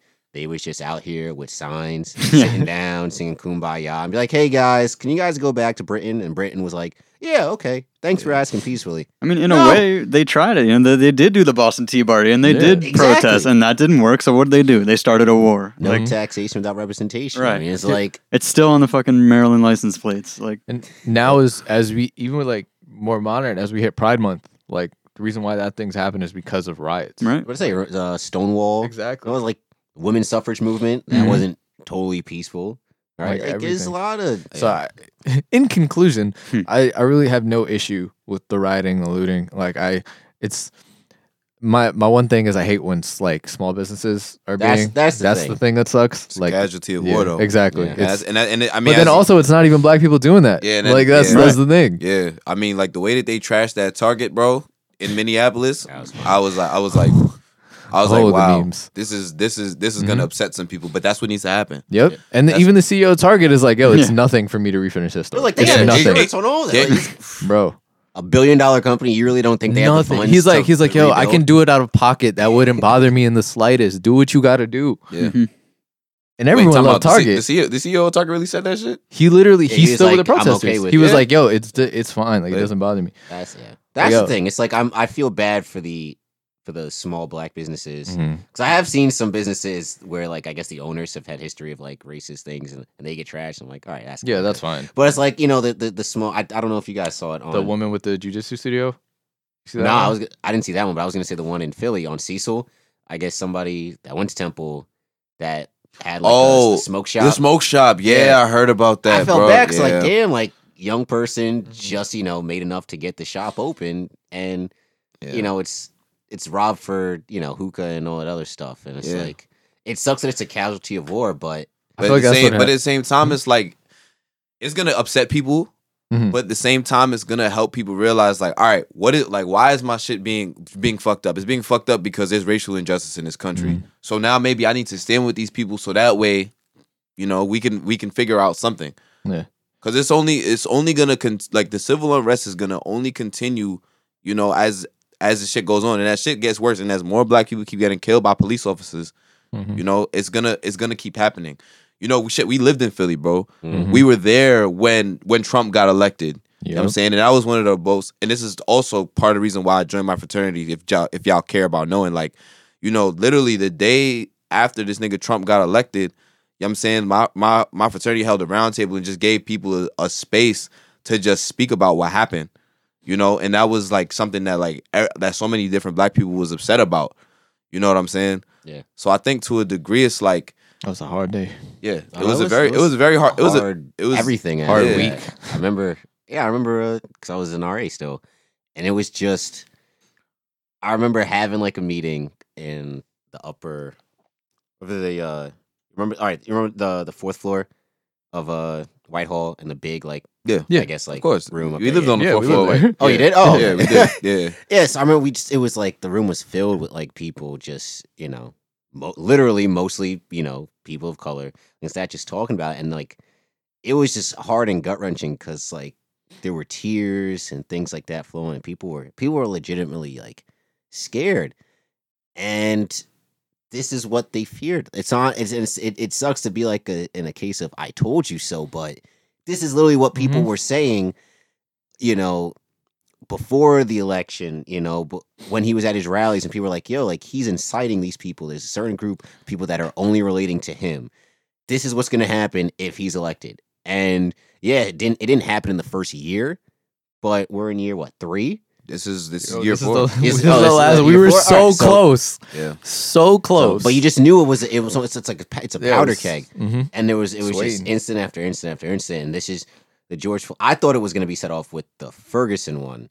I thought that's what was gonna do it. I thought Ferguson was gonna go. Mhm. Yeah. Yeah, but that's why I'm I'm still a little skeptical about this too because it just it, I don't want it to be deja vu. I don't want it to be like oh we talk about it for like four or five months. The only hope is that this is an election year, so you're hoping Yeah. that people are still feeling so motivated and so active when election time comes. I mean, niggas need to, especially Yeah. the people that's in black communities, you know. And I'm not saying, you know, I'm not telling anybody who to vote for, but this nigga Joe said it best. If you vote for Trump, you ain't black. I'm sorry, bro. Like I'm not, I'm not, I'm not, Yeah. I'm not, I'm kind not of Jack. fuck, kind of fuck Joe Biden, but like if you vote for Trump, you're wilding. Yeah, Like, bro. Like, yeah, I we mean, really yeah. pick between lesser. Like, don't get me evils, wrong. Like, this nigga Joe was out of pocket for saying that shit, but you, he's right. Like, as a black person, you cannot. And you, John, you know about the whole shit with my with my grandfather when it comes to this shit. But like, you cannot like seriously like re reelect this nigga.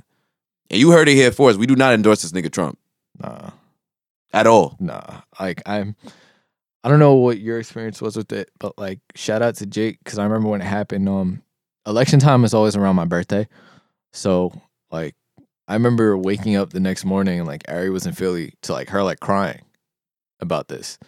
And um, like I said, like shout out to Jake because he was asking me. he's like, "Yo, like to me, like this is upsetting, but like it's not gonna affect me. Obviously, the way it'll affect like, like just Jake saying it's not gonna affect me as it would affect like anyone else or any person of color. And it's like you said, like it's what Trump incites. No one's afraid of Trump. I don't know. like, right now. No one's afraid of Trump. It's it's and this is this is the way I said it, and I stand by it. Is he made white people feel bold, and that's the scary thing Yeah. because white people feeling bold, and then you got cops who are not going to do nothing to them, and that's Cops that's feel the same way. Exactly, and that's oh my god, and like especially with cops, one of the things with reform, it should be so much harder to be a cop. Mhm. It should be. It's harder to be a teacher than it is to be a cop. It's hard to be a lot of things. than it is It's to be ridiculous. Because only only after you like two months of training. It's like it's that? ridiculous, and that's my thing. It's like you like and an associates or two years of college or something. Yeah. Whatever the difference. and it, it's just it shouldn't be that easy to be a cop and a lot of and like i feel like they need to go more into background and mental checks and stuff like that because it's like yo a lot of people and that's why like there's videos of cops being excited to go out and shit like that and even people like cops who are people of color and um and a lot of it happens is because uh, i don't want to obviously you know i don't want to broad brush everyone but it's like a lot of people became cops are people who had no power when they were younger or had or were bullied or were small and they want to feel like they're in a position of power so now that they're in one then then they end up abusing it like shit like that and that's why it, it needs to be harder because it's people like that that end up ruining shit for like every everything else like Yeah. That's why I think it's gonna it's gonna be so hard for the reform. I mean, like that's why you just gotta break the whole shit down and build it over because you you see how long this has been. It's a system that's been in place for over two hundred years. So it's like change isn't gonna come overnight. It to break. probably won't come happen in our lifetimes. Uh, but if we can start the process, maybe our kids or our kids' kids won't have to deal with it, which is crazy to think about as a 20, you know, four, 25 year old. But like, that's the world we have to live in. And I, I think the reform does need to happen. I think you're right. It has to get bro, like just Yeah, literally like broken over. down and to be built back up. How that goes about, I don't know that's and that's thing. like the age like that's the question like i don't know how it Yeah. gets broken down but you just know it has to be I feel like the only way, not the only way, but one of the ways that it can happen is infiltration, black infiltration into like a lot of these different things. Mind you, it's it's hard because a lot of times we have a, a lot of institutional setbacks which are out of our control. And a lot of people with implicit bias. And I think that's the key there is like a lot of white people with implicit biases against us that to the to the point where it's like it makes it difficult for us to even graduate or make it out the hood in some in some Mhm. situations. You know what I'm saying? Like it starts with people continuing to be educated, go to school, and you know get into. And Laura spoke about it really, real briefly, like speaking about getting into these administrative roles to where we can have an influence on these institutionalized problems that we have. Mhm. You know what I'm saying? And I mean, it's part of the reason why I'm in school for what I want to do is because I want to help change the system in a healthcare way. Mhm. You know what I'm saying? So I mean, I, I, sorry, I, just, I think it goes back to what you said earlier too about the responsibility that white people have to educate their peers, their families. Yeah. You know, like to because there are a lot of those people, a lot of people in like my family maybe that even you know that are working in some position of power, even if it's just a hiring manager at a at a you know retail store. You know, Mhm. right. with that has implicit biases that if we can if i and you know people like me can do our part to educate our family members that are in these positions even at the small level to you know show them a new perspective Mhm. and you know even even those little moves multiplied across millions of people well you know that makes a big difference Yeah, I wanted to um, bring up because obviously you're not on social media, so you Yeah. wouldn't have seen this. But um, this is one that I shared on my story that I've been seeing, and it's like about the cop reform and stuff like that, where it's like of the seven thousand six hundred and sixty-six times that police officers killed people in the U.S. between 2013 and 2019, 25 of them, which is 0.3 percent, resulted in a conviction. 74 of them, which is 1% resulted in a charge but no conviction. And because you have to swipe so much, 7,567 of them resulted in no charges whatsoever. And that's 98.7%. Yeah. And that's that's where it's like how do you how do you fix that?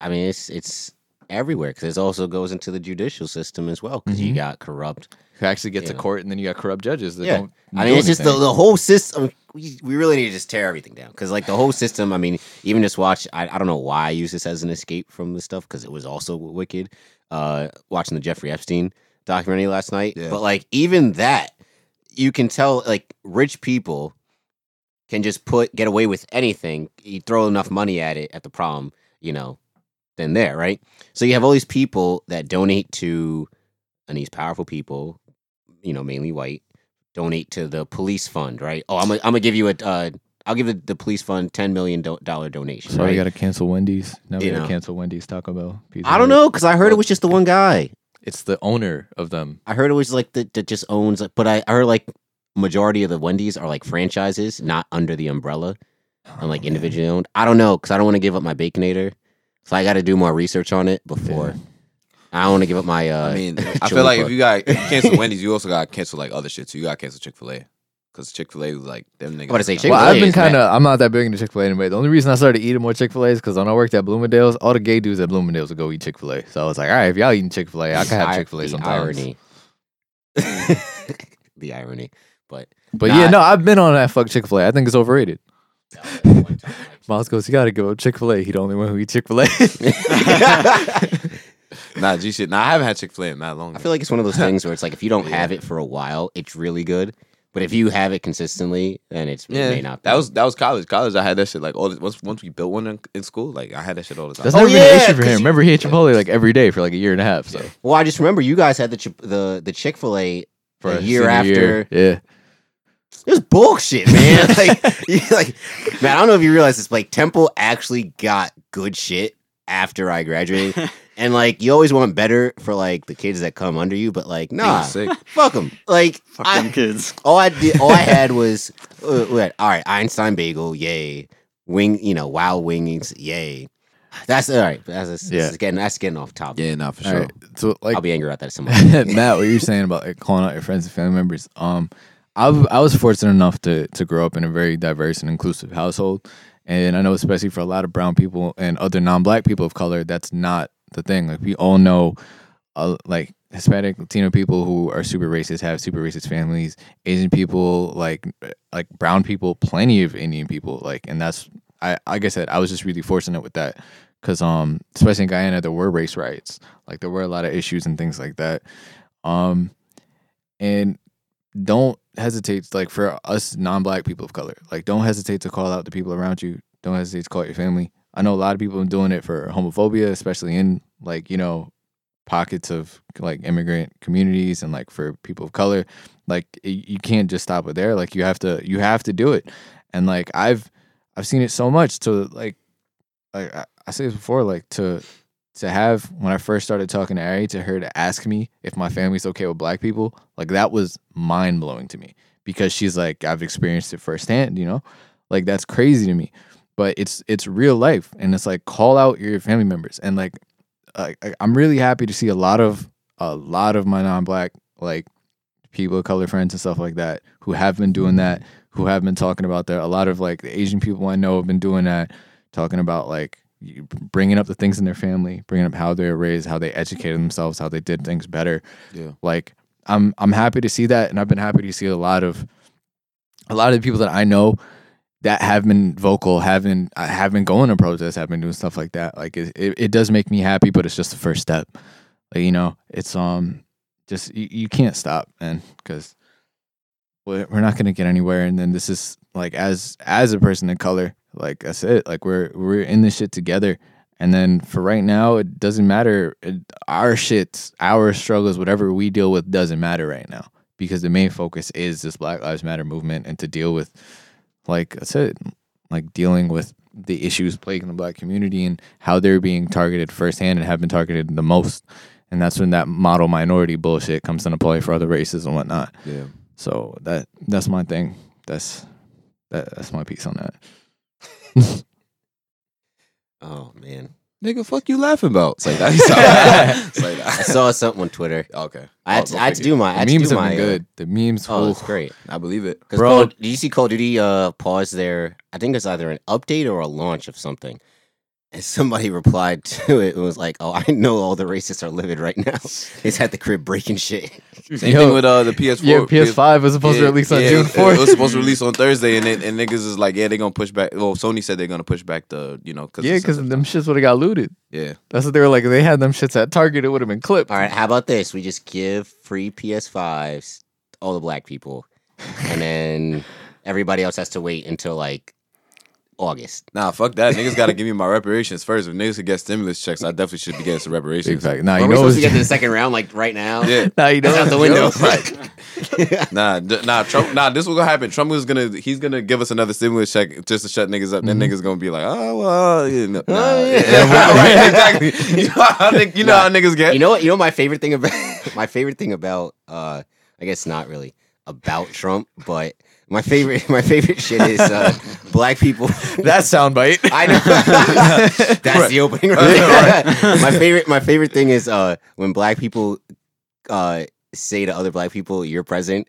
Like my dad loves like when he's talking to his friends, he's like, "Yo, you see what your boy Trump did?" I, do, I do the same thing with my grandfather. Gets him so tight every time. Hey, yo, your man, yo, yo, yo, dad, your man's is wilding out here. you Yeah, gotta I'll be talk like, to him. I'll be like, yeah, granddad, your, your boy out here bugging. I'll like, I know you seen this nigga on TV. All right, I gotta make another joke before I actually get into serious. Yeah, but no, like, no, yo, the Moncler, the like, because they've been raiding like the Gucci store, like Moncler, all that shit. There was one where it was like called a wild Moncler in the streets the other day, and it was just this dude, like a like a rider. So he had the mask on and everything, and a big ass jacket, like the sleeves are like dragging on the ground and shit. It had me weak. You see the dude from the first day of the protest that was walking out that had mad alcohol in his pants and uh, it was this dude literally Robert Lichter like Jack Daniels bottles and everything in his shirt in his pants right and the caption was how dudes leave the cookout after bringing nothing this shit had me weak. Yo, that nigga got a box head, boy. Yo, Nah, that they said that leaving is- Target with a switch in his mouth. I think I'd the worst thing is that I saw Oh my that I've seen that meme like a year Oh ago but it keeps resurfacing All right, Yo, but- wait, no, no, no, no, wait, real quick. All right, top. Yeah, I know, yeah, yeah. I know y'all seen this shit with Virgil. Oh my Oh, oh, god! niggas- niggas- everything. Everyone's niggas like, said- bro, he's wilding. Nigga Bro, said, nigga said with Vir- nigga said with Virgil how he only donated uh, fifty dollars to the Black Lives Matter nu- movement. Nigga said they gonna start calling fifty dollar bills Virgils now. bro no, I seen That's this shit. OD. I seen this shit two things right it was like one was nothing on nothing on the Off-White costs cost $50? $50, right the second was so I saw someone quote tweet something he was like I'm gonna keep it two Virgils Virgils All I'm saying is I've been telling y'all all white's been corny. Off white's been corny, but yeah, that, that I didn't even know who honest I'm gonna be honest because I'm not into like the fashion. Oh, you shit. know. fashion Yeah. shit you leave Justin alone. oh wow It's like I didn't even know who Virgil was I was like damn why niggas is laughing at him I don't know but I'm gonna join in dude on the fifty dollar bill. Nigga Virgil, bro. Yeah, that shit was oh, When crazy. we supposed to be getting tub dubs whatever happened to yeah, fuck that. That's never gonna happen. We're never gonna get those. Nah. Nah. You know what else was crazy to me? Like going back like, dang, I also I dang, I should have asked Laura this. Educational things and school things and whatnot. But like all the history that you learn about in American history, right? And even in Black History Month, right? I feel like it's the same things that are just regurgitated, right? Martin Luther King, and then We don't learn about Malcolm X. You don't don't. learn, don't learn about. They never even And- talk about and Malcolm this X, is, right? Don't and this learn about is, Black oh, Wall bro, Street I being burned cannot wait Right. to talk. but like, about look, like talk Marcus later. Garvey, Yeah, right? Just It's even- one par. I literally remember Yeah. one paragraph about Marcus Garvey. But you know, the, Like you know, in you know, you know high the main things, right? Martin Luther King, Rosa Parks, and uh, George Washington Carver, right? And uh, Ruby Bridges. and Ruby Ridges, right? So yeah, four things, right? And it's only because, all right, I mean George Washington Carver, all right, the OG, like he invented mad shit. Peanuts. Exactly. That's all you know is peanuts when he had like two hundred and whatever, you know, different inventions for the use of it, right? Nah, bro. When Bodega Boys was making fun of him, bro. Larry, they're like, how you like peanuts that much? Like it's one black, of the rules. like, you can't be sending We motherfuckers learn- peanuts. It's just Don't yeah. learn about the Black Panther movement. Mm-mm. right? You don't learn about the Watts the Watts riots, learn right? about- Don't learn yeah. about uh it. It honestly Black Wall took me Street to uh, down.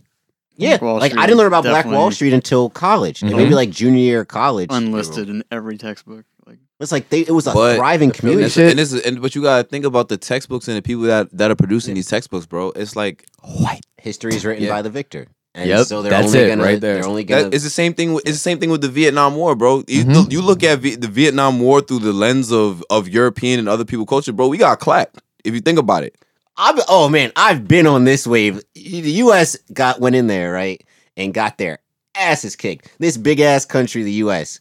Man, they folded. Right? It's like it's like all right, Like a it's- lawn It's, chair. like when the Warriors. Remember when they started off the season like thirty five and oh or something like that. Yeah. That one year, and the Bucks beat them, and the Bucks weren't good. Good then. It was like Mhm. Giannis's like second year or something like that.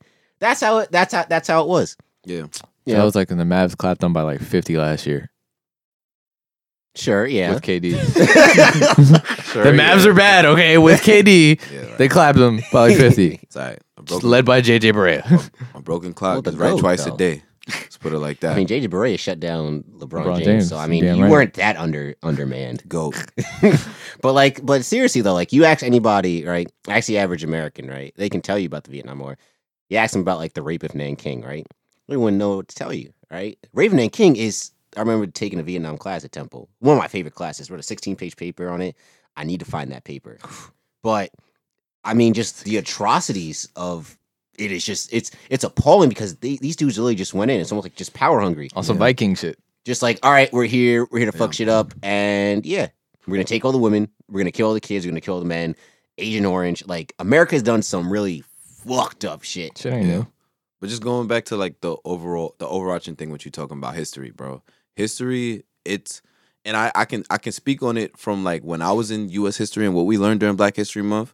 And it's no disrespect to like my, my, my, my white teacher at the time, but like we learned shit that I already know about. It was the same thing from third grade up until twelfth grade. It's like, That's why I used to hate history. yeah, it's Yeah. because it's like regurgitating the same exact thing, Like, like, like, I was so good at it because you don't have to remember right, new shit. exactly. I feel like I, I was like, yo, I could have taken the fucking U.S. history Regents when I was in seventh grade, and I probably still would have Oh, got yeah. a passing grade because Like- with all the shit that you that you learn about, it's like the the main things that are emphasized is the Revolutionary War, you know, the Mhm. ci- the civil the Civil War. Those kind, those kind of things, the civil rights movement, but only through Martin Luther King. There's so many other people that was that was instrumental in that in in that aspect of it, including Malcolm X. And there's a reason why I'm wearing the Malcolm X hoodie right now because this nigga don't this nigga never gets enough credit for what he was saying. And it's very relevant to the things that that you know is happening right now with all the looting all the rioting. And it's not a knock on malcolm but i mean not, not a knock on not a knock on martin but a lot of the thing like there's a reason why this nigga got a day and why malcolm, malcolm x doesn't Oh yeah, Mhm. you know but it's crazy because Martin Luther King understood why there were, and he said like, you knock somebody down enough, they're gonna riot. Like this, you know, the riot is basically the Yeah, voice You of. can only of, push you people know, so far. yeah It's almost like you know what's weird. and The ironic part about it is like you know when you're growing up and your parents teach you about like oh if, if someone hits you hit him back or if a bully's bullying you like you know don't tell the teacher hit him back. Well, that's what black people are doing right now. They're hitting back on the bully. Yeah Now the bully is getting in their feelings. yeah Mhm. Crazy, right?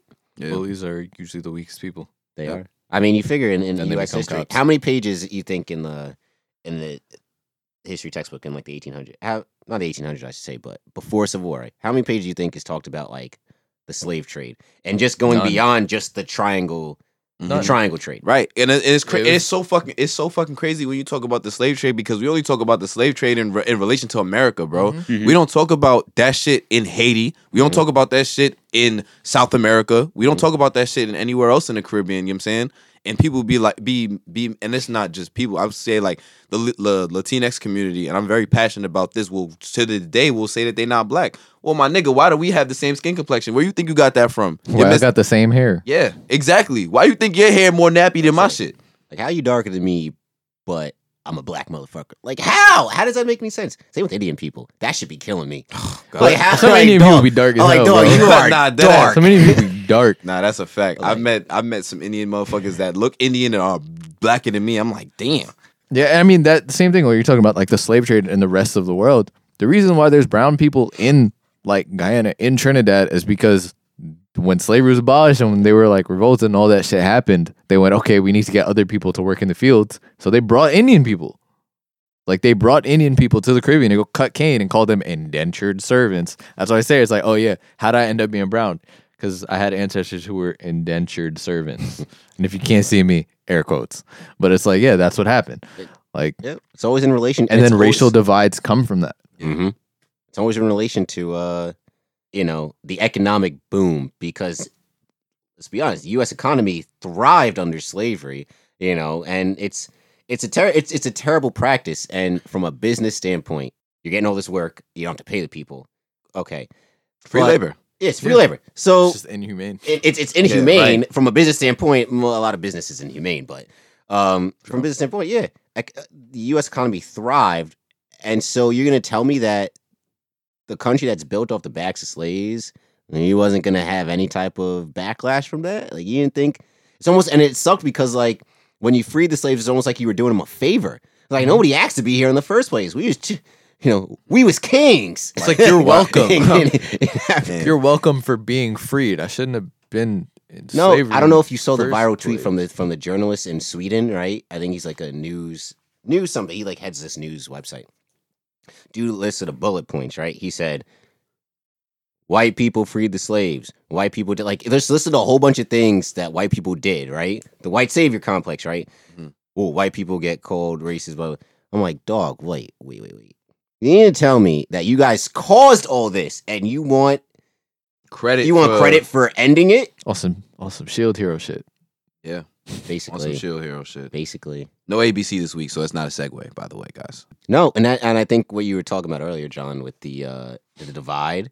Mhm. I mean, you see it, the light skin versus dark skin thing in, Mhm. in our own, in you know the own black community, you know, and that was something that was strategically done by you know slave owners back then, where it's you give privilege to the lighter skinned, you know, slaves. The darker skinned slaves are in the That's in field. every culture where, where Yeah. people are, are different shades. the lighter lighter shades in the house, and you had a divide because the lighter shade, you know, folk think favorite. they're better Because they're that- closer because to white they're people. Mm-hmm. closer to white people, right? You know, and I've, you know, I see that with people that aren't black, like like the Latino community, right, Hispanic Mhm. community. I've never understood why, like, how could you guys be racist to and side with a group that doesn't like you? They only think of you guys as day laborers and immigrants, and and have this negative, you know, stereotype about you guys. Why would you be so willing to cozy up with them? Same with like Asians. Mhm. I was like, Dark skinned Asians. I was like, they- and they- they South were- Asians too. Dark skinned Indians get the worst of it. Same there were whole internment camps in the USA during World War II. model right? minority shit. Basically, almost slave-like labor when building the railroads. So Union Pacific used like all Asian, you know, immigrants. Also, internment camps is another thing that we did not learn in U.S. history. Oh yeah, that was one they, paragraph. They, they brush One over paragraph. Yeah. Yeah. Oh, it's, it's crazy. Japanese It- it- they almost made it like it was like a necessary thing. Like we just mm. had to do it. We just it's had, like, we just yeah. they Wait, attacked wait, us, wait. so we, you know, we had to round them all up. It's like y- we don't even get a chance to question it. you Where's know? the energy for Russians in the Cold War? About to Real. say, it's, Yeah, like, it's like I don't want to. I don't want to compare it to the Holocaust because the Holocaust is a completely different plight in itself. But I mean, if you think about minus the fact that the in in the internment camps people wasn't getting killed as much as the Holocaust, it was very like similar. Oh, absolutely. Yeah, they're labor camp. The concept is the same. Yeah. Like they Mhm. just weren't just gassing weren't them, gassing like them. putting them in gas chambers, but it was the same thing, rounding up a group of people. You know, I mean, that shit's still happening today with the immigrants from Mexico and the Yep. Central America. You know, Uh, with ICE. locking them up in Like how you would and- Trump support you, you and then you you see in your your relatives. That's I, I don't know why, but it I, I don't know I don't know if how I should feel about this, but I remember there was this Hispanic Trump supporter and his wife got taken by ICE, and it almost made me feel happy. Not ha- like because I felt I bad. felt for bad the, for her, for the but woman, but it was like to the guy, I was like, "Good for you!" Like this is what you th- wanted. This is what you wanted. Your president, your guy, is out here rounding up people. You know, Yeah. and and to be honest, like I don't think people understand like just how much immigrants help the economy. Yeah. Like if the if we didn't have immigrants, bro, you're paying like eight dollars for an orange. Avo- we're not even seeing an avocado. you want to talk shit about day laborers and stuff like that? They're the people playing straight cash for everything and boosting the economy, doing all the mm-hmm. jobs that oh they're taking all the jobs. So the jobs are there, you don't want to do them. What is that? You Like waking up like at six a.m. to go build a house? I don't think so. Yep. I, what job? What job in particular? It's not like you can't. You know, an an immigrant can't come in and, and steal a doctor job. Like they're not walking. You know, coming across the mm-hmm. border and be like, you know That you didn't want to go to school for I'm anyway. a doctor. Exactly.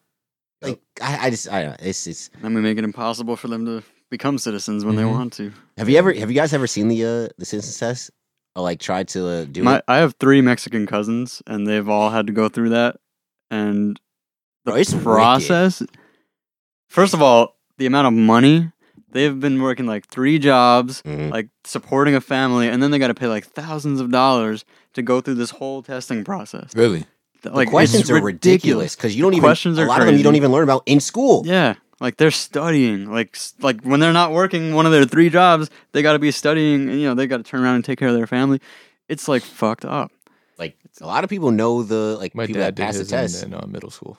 Yeah, a lot of people that know that pass the test When I was know in more school. about American, like Mhm. how America works, more than the average American. That sounds about right. That's how my Yeah. brother was. My brother finally got his citizenship like a couple years ago, say maybe two years ago, and he was like, "Yo," the, and he went to high school here, like, and he was like, the amount that I had to learn for this, and he was like, I learned, he, like, just like you said, he's like, I know so much more than the average American, and he was like heavy into politics and stuff like that, and he was like, this was, that's why when he was doing it, he was like, I knew a lot of it already, but the stuff that I didn't knew, it just fuels everything else that I want to do. hmm I don't know. Oh, that's what I'm saying. Are you talking about what happened yesterday? It got me heated. Yesterday, like I literally just came down just to get some food.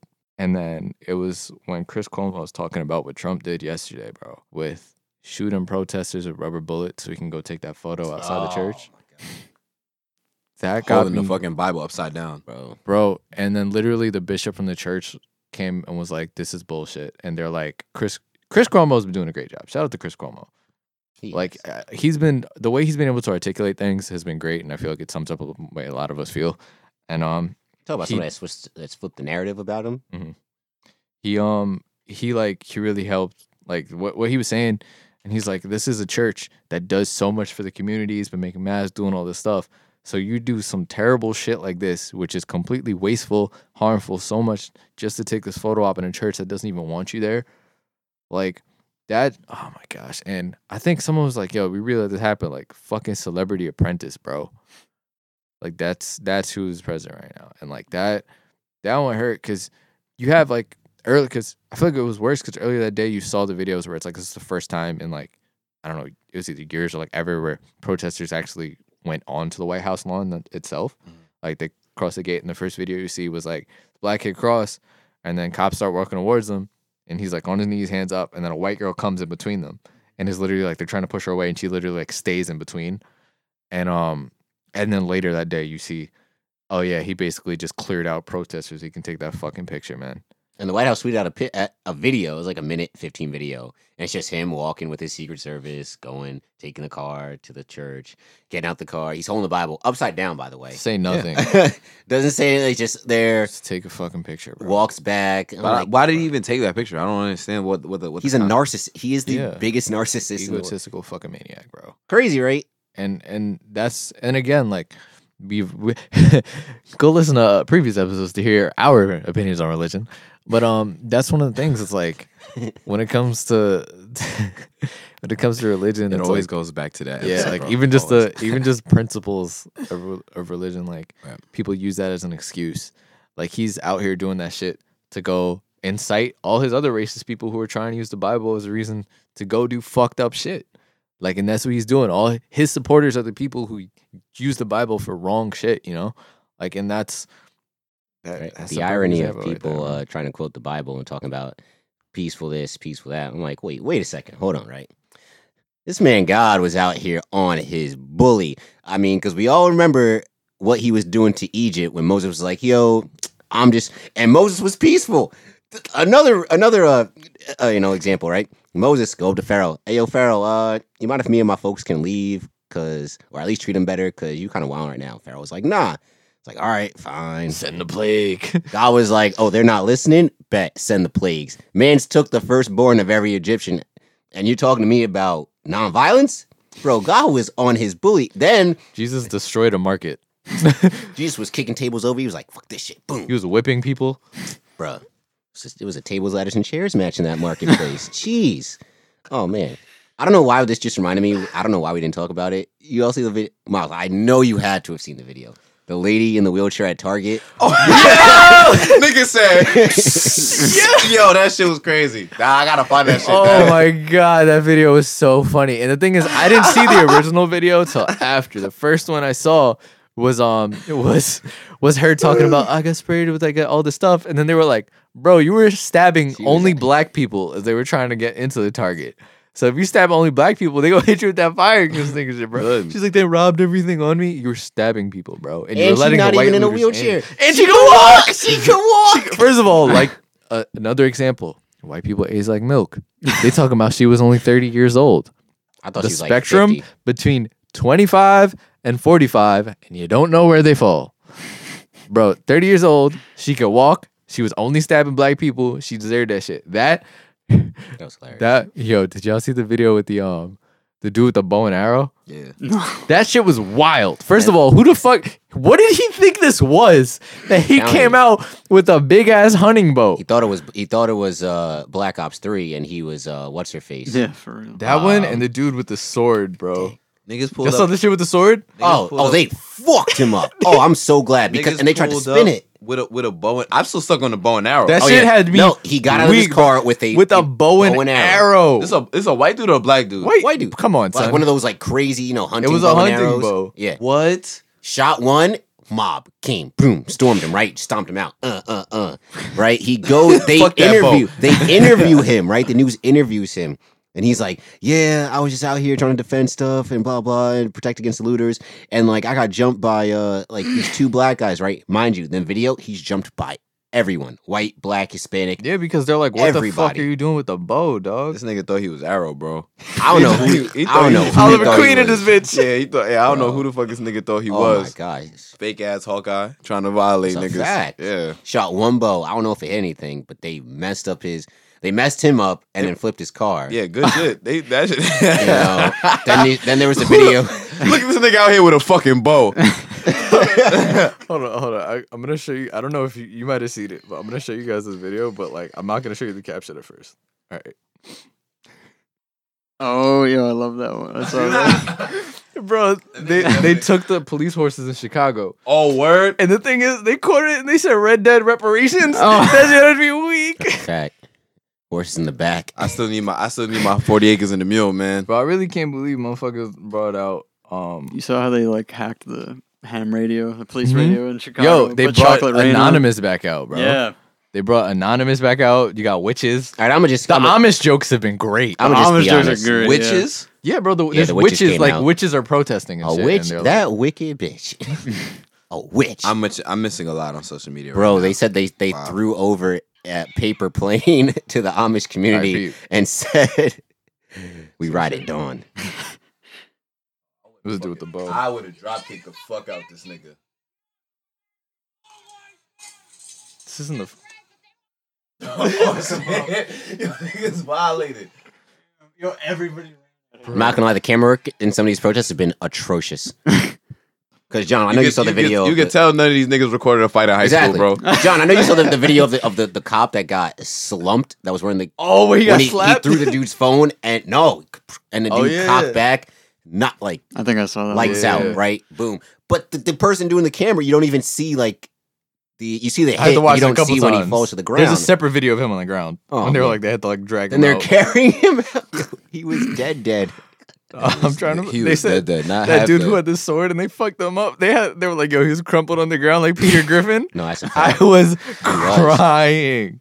You look like how you look like when you've been drinking a lot and you wake up mm-hmm. blacked out and you're just like you fell asleep in any type of position. nah, but it was crazy because they tried to spin it, and this is what I'm talking about, like with the news and things like that. They tried to spin it where it's like, oh, a shopkeeper defending his store got beat up by these looters, and no, it was just some random white dude with a sword that tried to attack this black skateboarder, and everybody just came at him, stomped him out, boom, boom, boom. You see- he speaking of the skateboard, you see the picture of that dude that he was like they took a picture of him like mid kickflip in front of the Oh, Birmingham yeah, White yes. AD van. That was that that's There's- a picture. Now, There's there a lot have of there have been some great pictures. There's a coming dude in out of this. Chicago where he's like biking over uh in then the background is a burning cop car too. I was Yeah. like, dang. The best so thing in sports news has been J.R. Smith.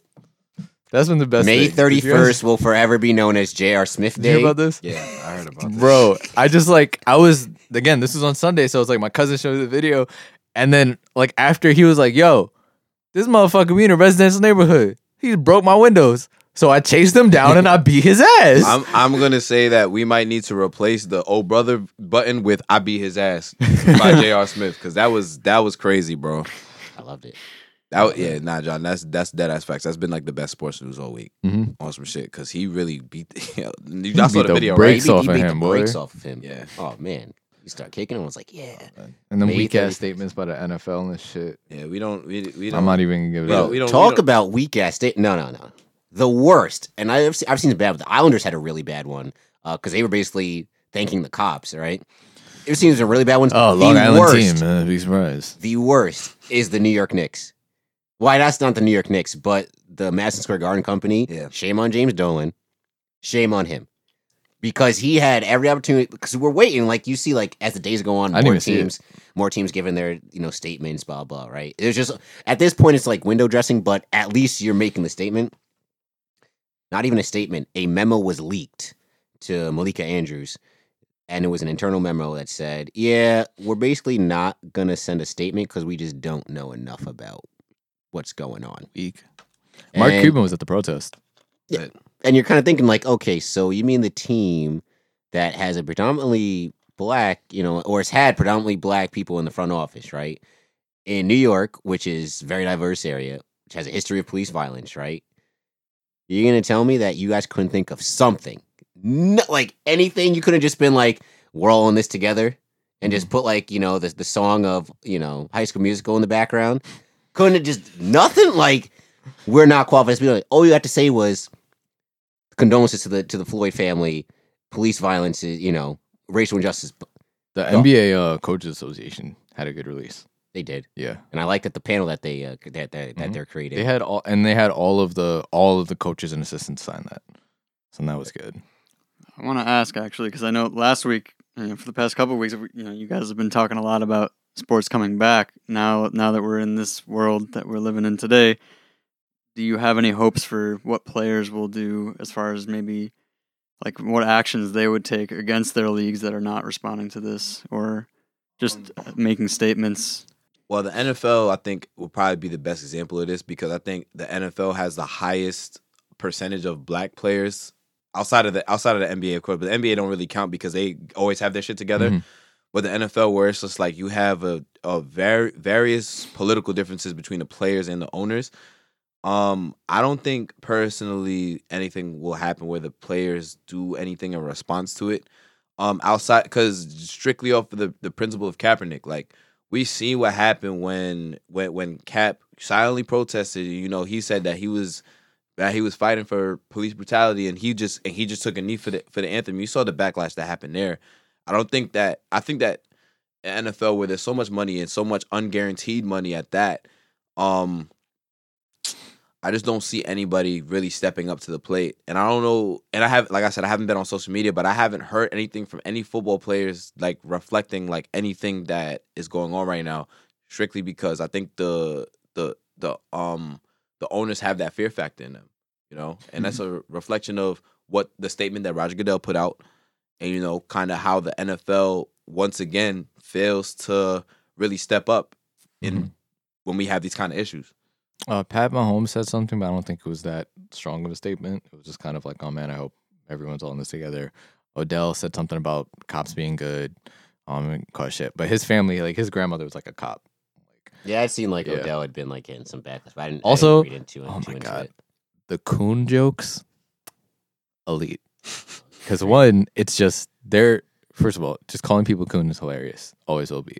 But I saw one where it was a raccoon like this being crowned like Miss America. Funniest thing I've ever seen in my life. Wait, what? I'm, I, I'm gonna I, I find feel it. like I'm, I've I'm gonna seen find that it. picture before. Funniest thing I've ever seen in my life. But um, yeah, like I like Lamar has been um sharing like videos of like people, and he's like, "Yo, these are my people. Like, why is this happening? Stuff like that." I don't think that it's. I forgot who said it. Until Aaron Rodgers does some shit, says some shit, like players like that, like it, things aren't gonna like nothing is gonna change with that. I know it's not the time, but trust. Yeah, where your boy? I also- I Lamar's also- boys out your one.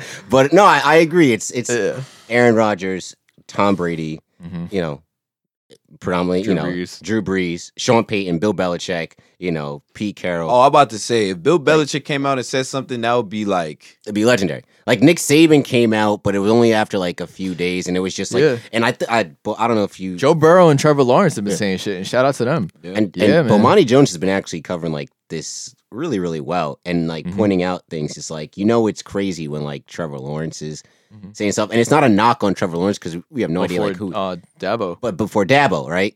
And Dabo's this whole like spiritual guy, blah blah. And Bomani had this really good thread of like how white privilege can be, you know, how some people can't understand white privilege. So for like Dabo, he grew up pretty poor, right? He shared a room with his mom throughout college, like in the dorm, like him and his mom had to share a room, right? So he built himself up from nothing, right? So in his mind, he's like the American success story and anything, you know, through Christ, anybody can achieve it, right? Yeah. He's had his obstacles, so it's like, oh, we all have obstacles in our lives, not knowing that his obstacles, yeah, he has big obstacles too. But if he were A black person black in the same person situation would in the be, same it would be situation, harder it would be even harder. So like it's one of those things that's like it doesn't excuse it, but you can understand why some people would think in certain situations why they would think that they don't have white privilege because they Right. haven't led a privileged, I guess, stereotypical. stereotypical privileged life. yeah. Um, and also I think, and this was even spoken about in the Last Dance documentary. I think that a lot of people, or not even was was it said in doc? I don't know if it was said in documentary, whatever. But uh, oh no, it was because remember the the part when uh, MJ was talking about how like people wanted him to speak out for the black per- Oh, for, the- the, for the- the for the black yeah. uh, person from North Carolina that was running for I think mayor or senate whatever it was and it was a black dude and Mike wouldn't really like give him support like that. Um it just brings me back to the point that a lot of times we try and huh? Oh okay. Nah.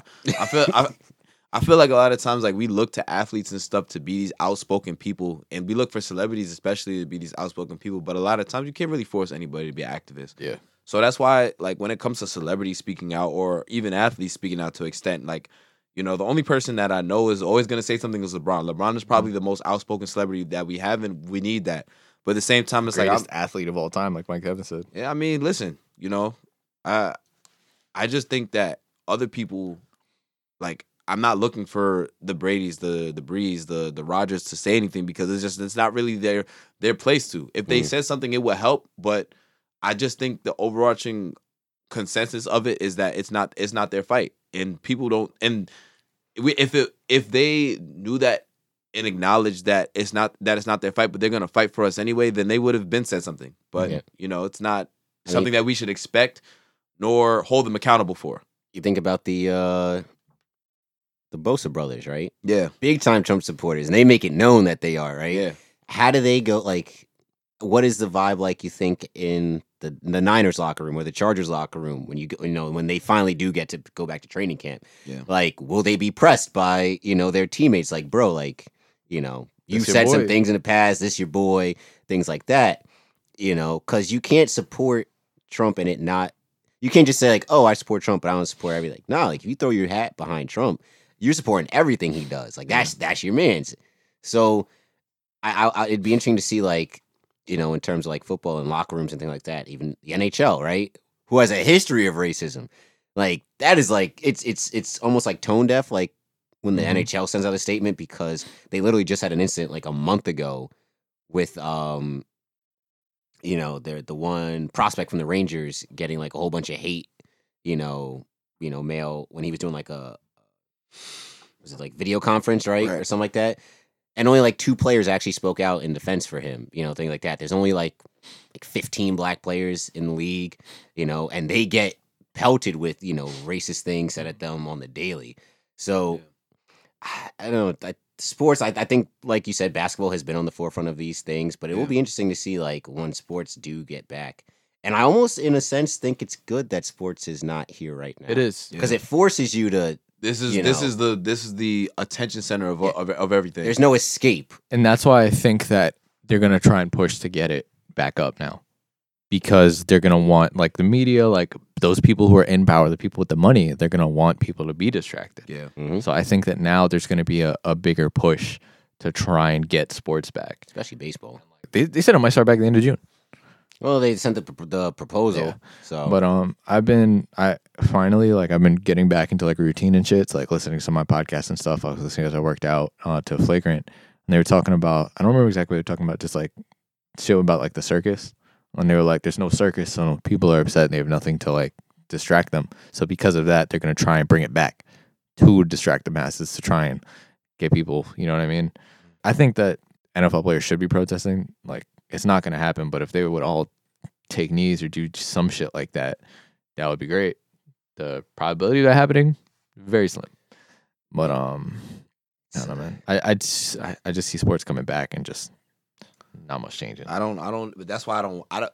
With the I don't think it should come back. With the climate of the country now, it's like this needs to be the focus. And I think, Absolutely. and it's and it's crazy because COVID really gave up a three one lead to racism. What 28 to 3. 28 to 3 lead to racism but like yeah nah this, this is this is really different you know what i'm saying so it's we, like so we it- lose At the same Roosevelt time, it kind of all plays into each other though, because the reason why we're able to have this as such a central focus is because of COVID. It almost feels like the world resetting, or like the world's like giving us this opportunity. The universe is giving us this opportunity to like focus on the issues at focus, hand. yeah, like to really, you know, get get rid of all the distractions and get right down to it. So like my hope is that you know we can we can take history. advantage of this Mhm. moment and everybody can really come out of this better and we you know 'cause it would suck to just let this kind of go by Mhm. nothing ch- with nothing changing because we really do have a pretty unique opportunity here where all the capitalist bullshit distractions and sports and music. Even today, you know, Right. today the entire music industry took like a day of pause where all the major labels agreed to not release anything. And you know, it's, It's like Black Tuesday, right? Black Yeah. on Tuesday. Yeah. I actually posted uh, a thing for that, and then I deleted it because the more research I'm going into, it's like definitely don't. If you did post it, make sure there's no Black Lives Matter hashtag on it. But um, I just didn't want to like after I realized that it's just flooding feeds and actually not getting people to see the information Right. they need to. That's why I deleted mine. Yeah. But um, they're like just literally use this day to like big up stuff, and then I'll probably Yeah. talk about like. I didn't know that the music lab- like labels are doing that stuff. Yeah, they that's said dope. they even announced on Apple Music that um, what's it called? Like, they the like the blackout thing Mhm. exactly and stuff. Yeah. yeah. And this also just brings, you know, there's a lot of conversations, you know, being held too, like just they're stemming off of like this. It's, you know, I one of the things I saw, I think it was in Chicago that they're not they're cutting like the the meal program to the schools and things like that. But then somebody brought up the the budget that's spent on the Chicago police and it's like 14 Mhm. mil. And it's like it's crazy. Like you think about it, like how a lot of these schools in lower income areas are struggling, you know, to get textbooks, air conditioners, desks, you know, pay their teachers, get meal programs, and yet these cops come out here looking le- legit like they had they got to pick and choose what type of combat gear Mhm. they wanted they prep to. their loadout. yeah, Yeah. like you prep the loadout. I was like, dang, like there's enough customization here that I thought I was playing Call of Duty. Like, Yeah. so it's just it's a whole lot of. Hopefully, it it, it takes, you know. Of course, we want to look at like the police and like things like that, but just the entire, you know, society as a whole, the entire system has to get reworked, restructured, you know, things like that. And like as I said earlier, I do I know how to go about it? No, but you know something has to be. I've been seeing more uh like things about defunding the police and stuff like that. So like more people um seeing posting that of ways how to do it in your communities and more stuff online about like getting that funding away from the police department into places that really need it more. So There's a lot of private institutions that are doing good work like that too. Like Laura won a grant thousand dollars to spend to buy necessities for personal hygiene and food for her kids. So we actually have a thousand dollars worth of all that kind of stuff that her and her fellow teachers are planning to figure out a way to distribute that to all her kids. Mm-hmm. So yeah, so like there's there's a lot of private organizations, especially concerning education, that are releasing funding that people can definitely look into if anybody listening is an educator, especially because you have such a special relationship with communities. Right. Um, specifically, I'll shout it out. Donors Choose. If you're an educator, Donors Choose is your best friend. You know, you can get projects funded. You can get grants. You know, plenty of things like that, and it's a lot of it's community driven, community funded. Uh, so look into look into grassroots organizations. you want um do you, do you have anything more that you really want to touch on? You ever feel uncomfortable being like the only black person in a room, or feel like added weight of being the like black, like being not even being like spokesperson, but like You're speaking for the black delegation. yeah. So it's like at CBS, right? Not a lot of black. Like when I go into the office, there's only like two black people on like the entire floor, at least in that section. Yeah, So I always think I'm like, dang, like if I fuck up this job, is another black person gonna get hired? Like, there's two, there's two black ticker operators, right? And one is like he's he's trying to like get out because he's he's been there for two years. But it's like I always think like, am I if I mess up, is it gonna look bad on my people? Like, will they be reluctant to hire another black person down the road? Things like that.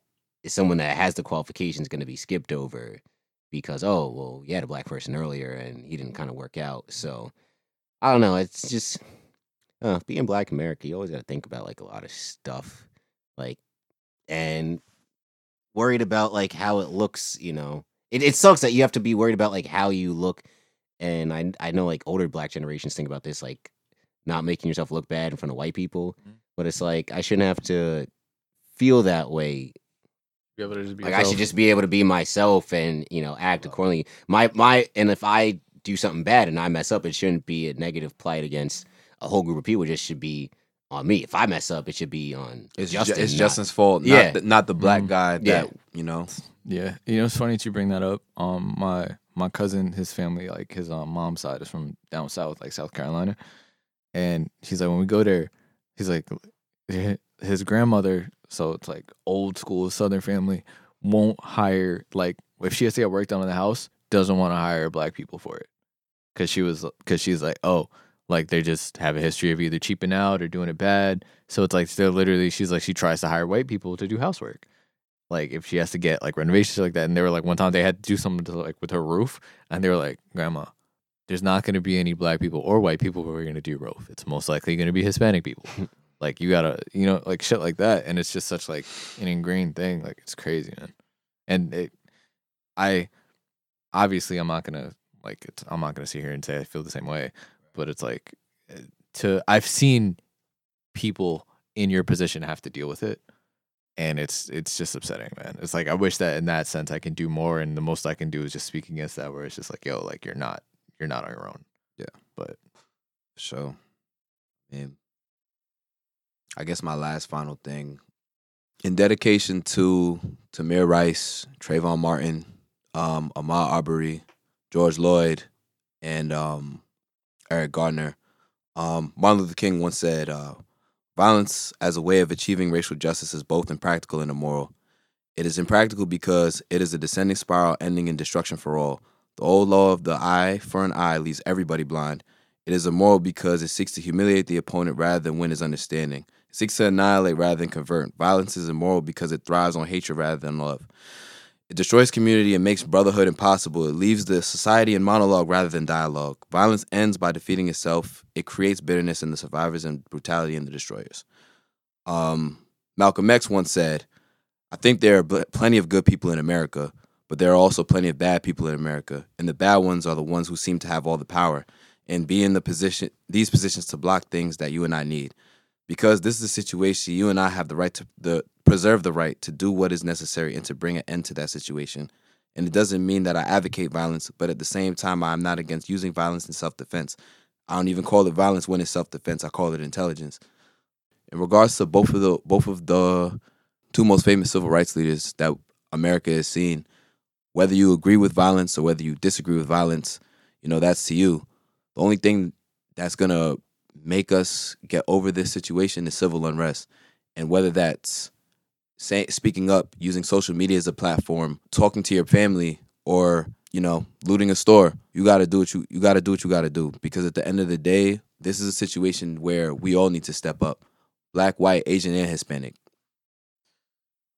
thank you for those words um yeah with that just uh again i'm i'm really ha- happy that we were able to have this and we're gonna get you guys next week you know look out for wherever you can donate if you're protesting be safe do what you gotta do if you're looting just don't don't get caught don't post shit um Be safe. yeah, Cover your that's face. it. Cover your face. Stay organized. That's it. Just be safe. Look up if you're donating. Um, I know Minnesota Freedom Fund has been getting a lot of stuff. So they've been asking for elsewhere. Look up, sign your petitions. George Floyd, Breonna Taylor.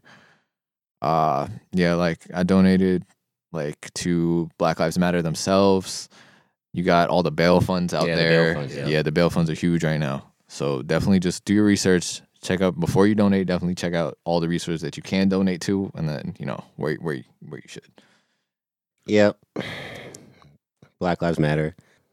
Black Lives Mattering doesn't mean all lives don't matter because all lives out. We obviously, of course, know all lives matter, but you know, we're focusing on the black ones right now because you know we're the ones getting killed by the cops. You know, we're the ones who are getting you know the, the structure and you know the foundation of institutionalized racism. You know, it's it's a lot. It, it goes a lot deeper than just police killings. You know, that's the most you know it's the one that we can see with video, but it runs a lot deeper. You know, you know, black lives have been getting killed without police violence, you know, but just a whole bunch of other stuff like that. Um, you can't tell. I, I think there's also important to say that black people shouldn't tell other black people how to feel about this. You can't gatekeep this. You know, some people may feel that, you know, peacefulness is the way. Some people may feel violence is the way. At the end of the day, you know, we're all trying to get to the same goal. Uh, so just let everybody, you know, run their race however they feel fit, you know, and we get through this together.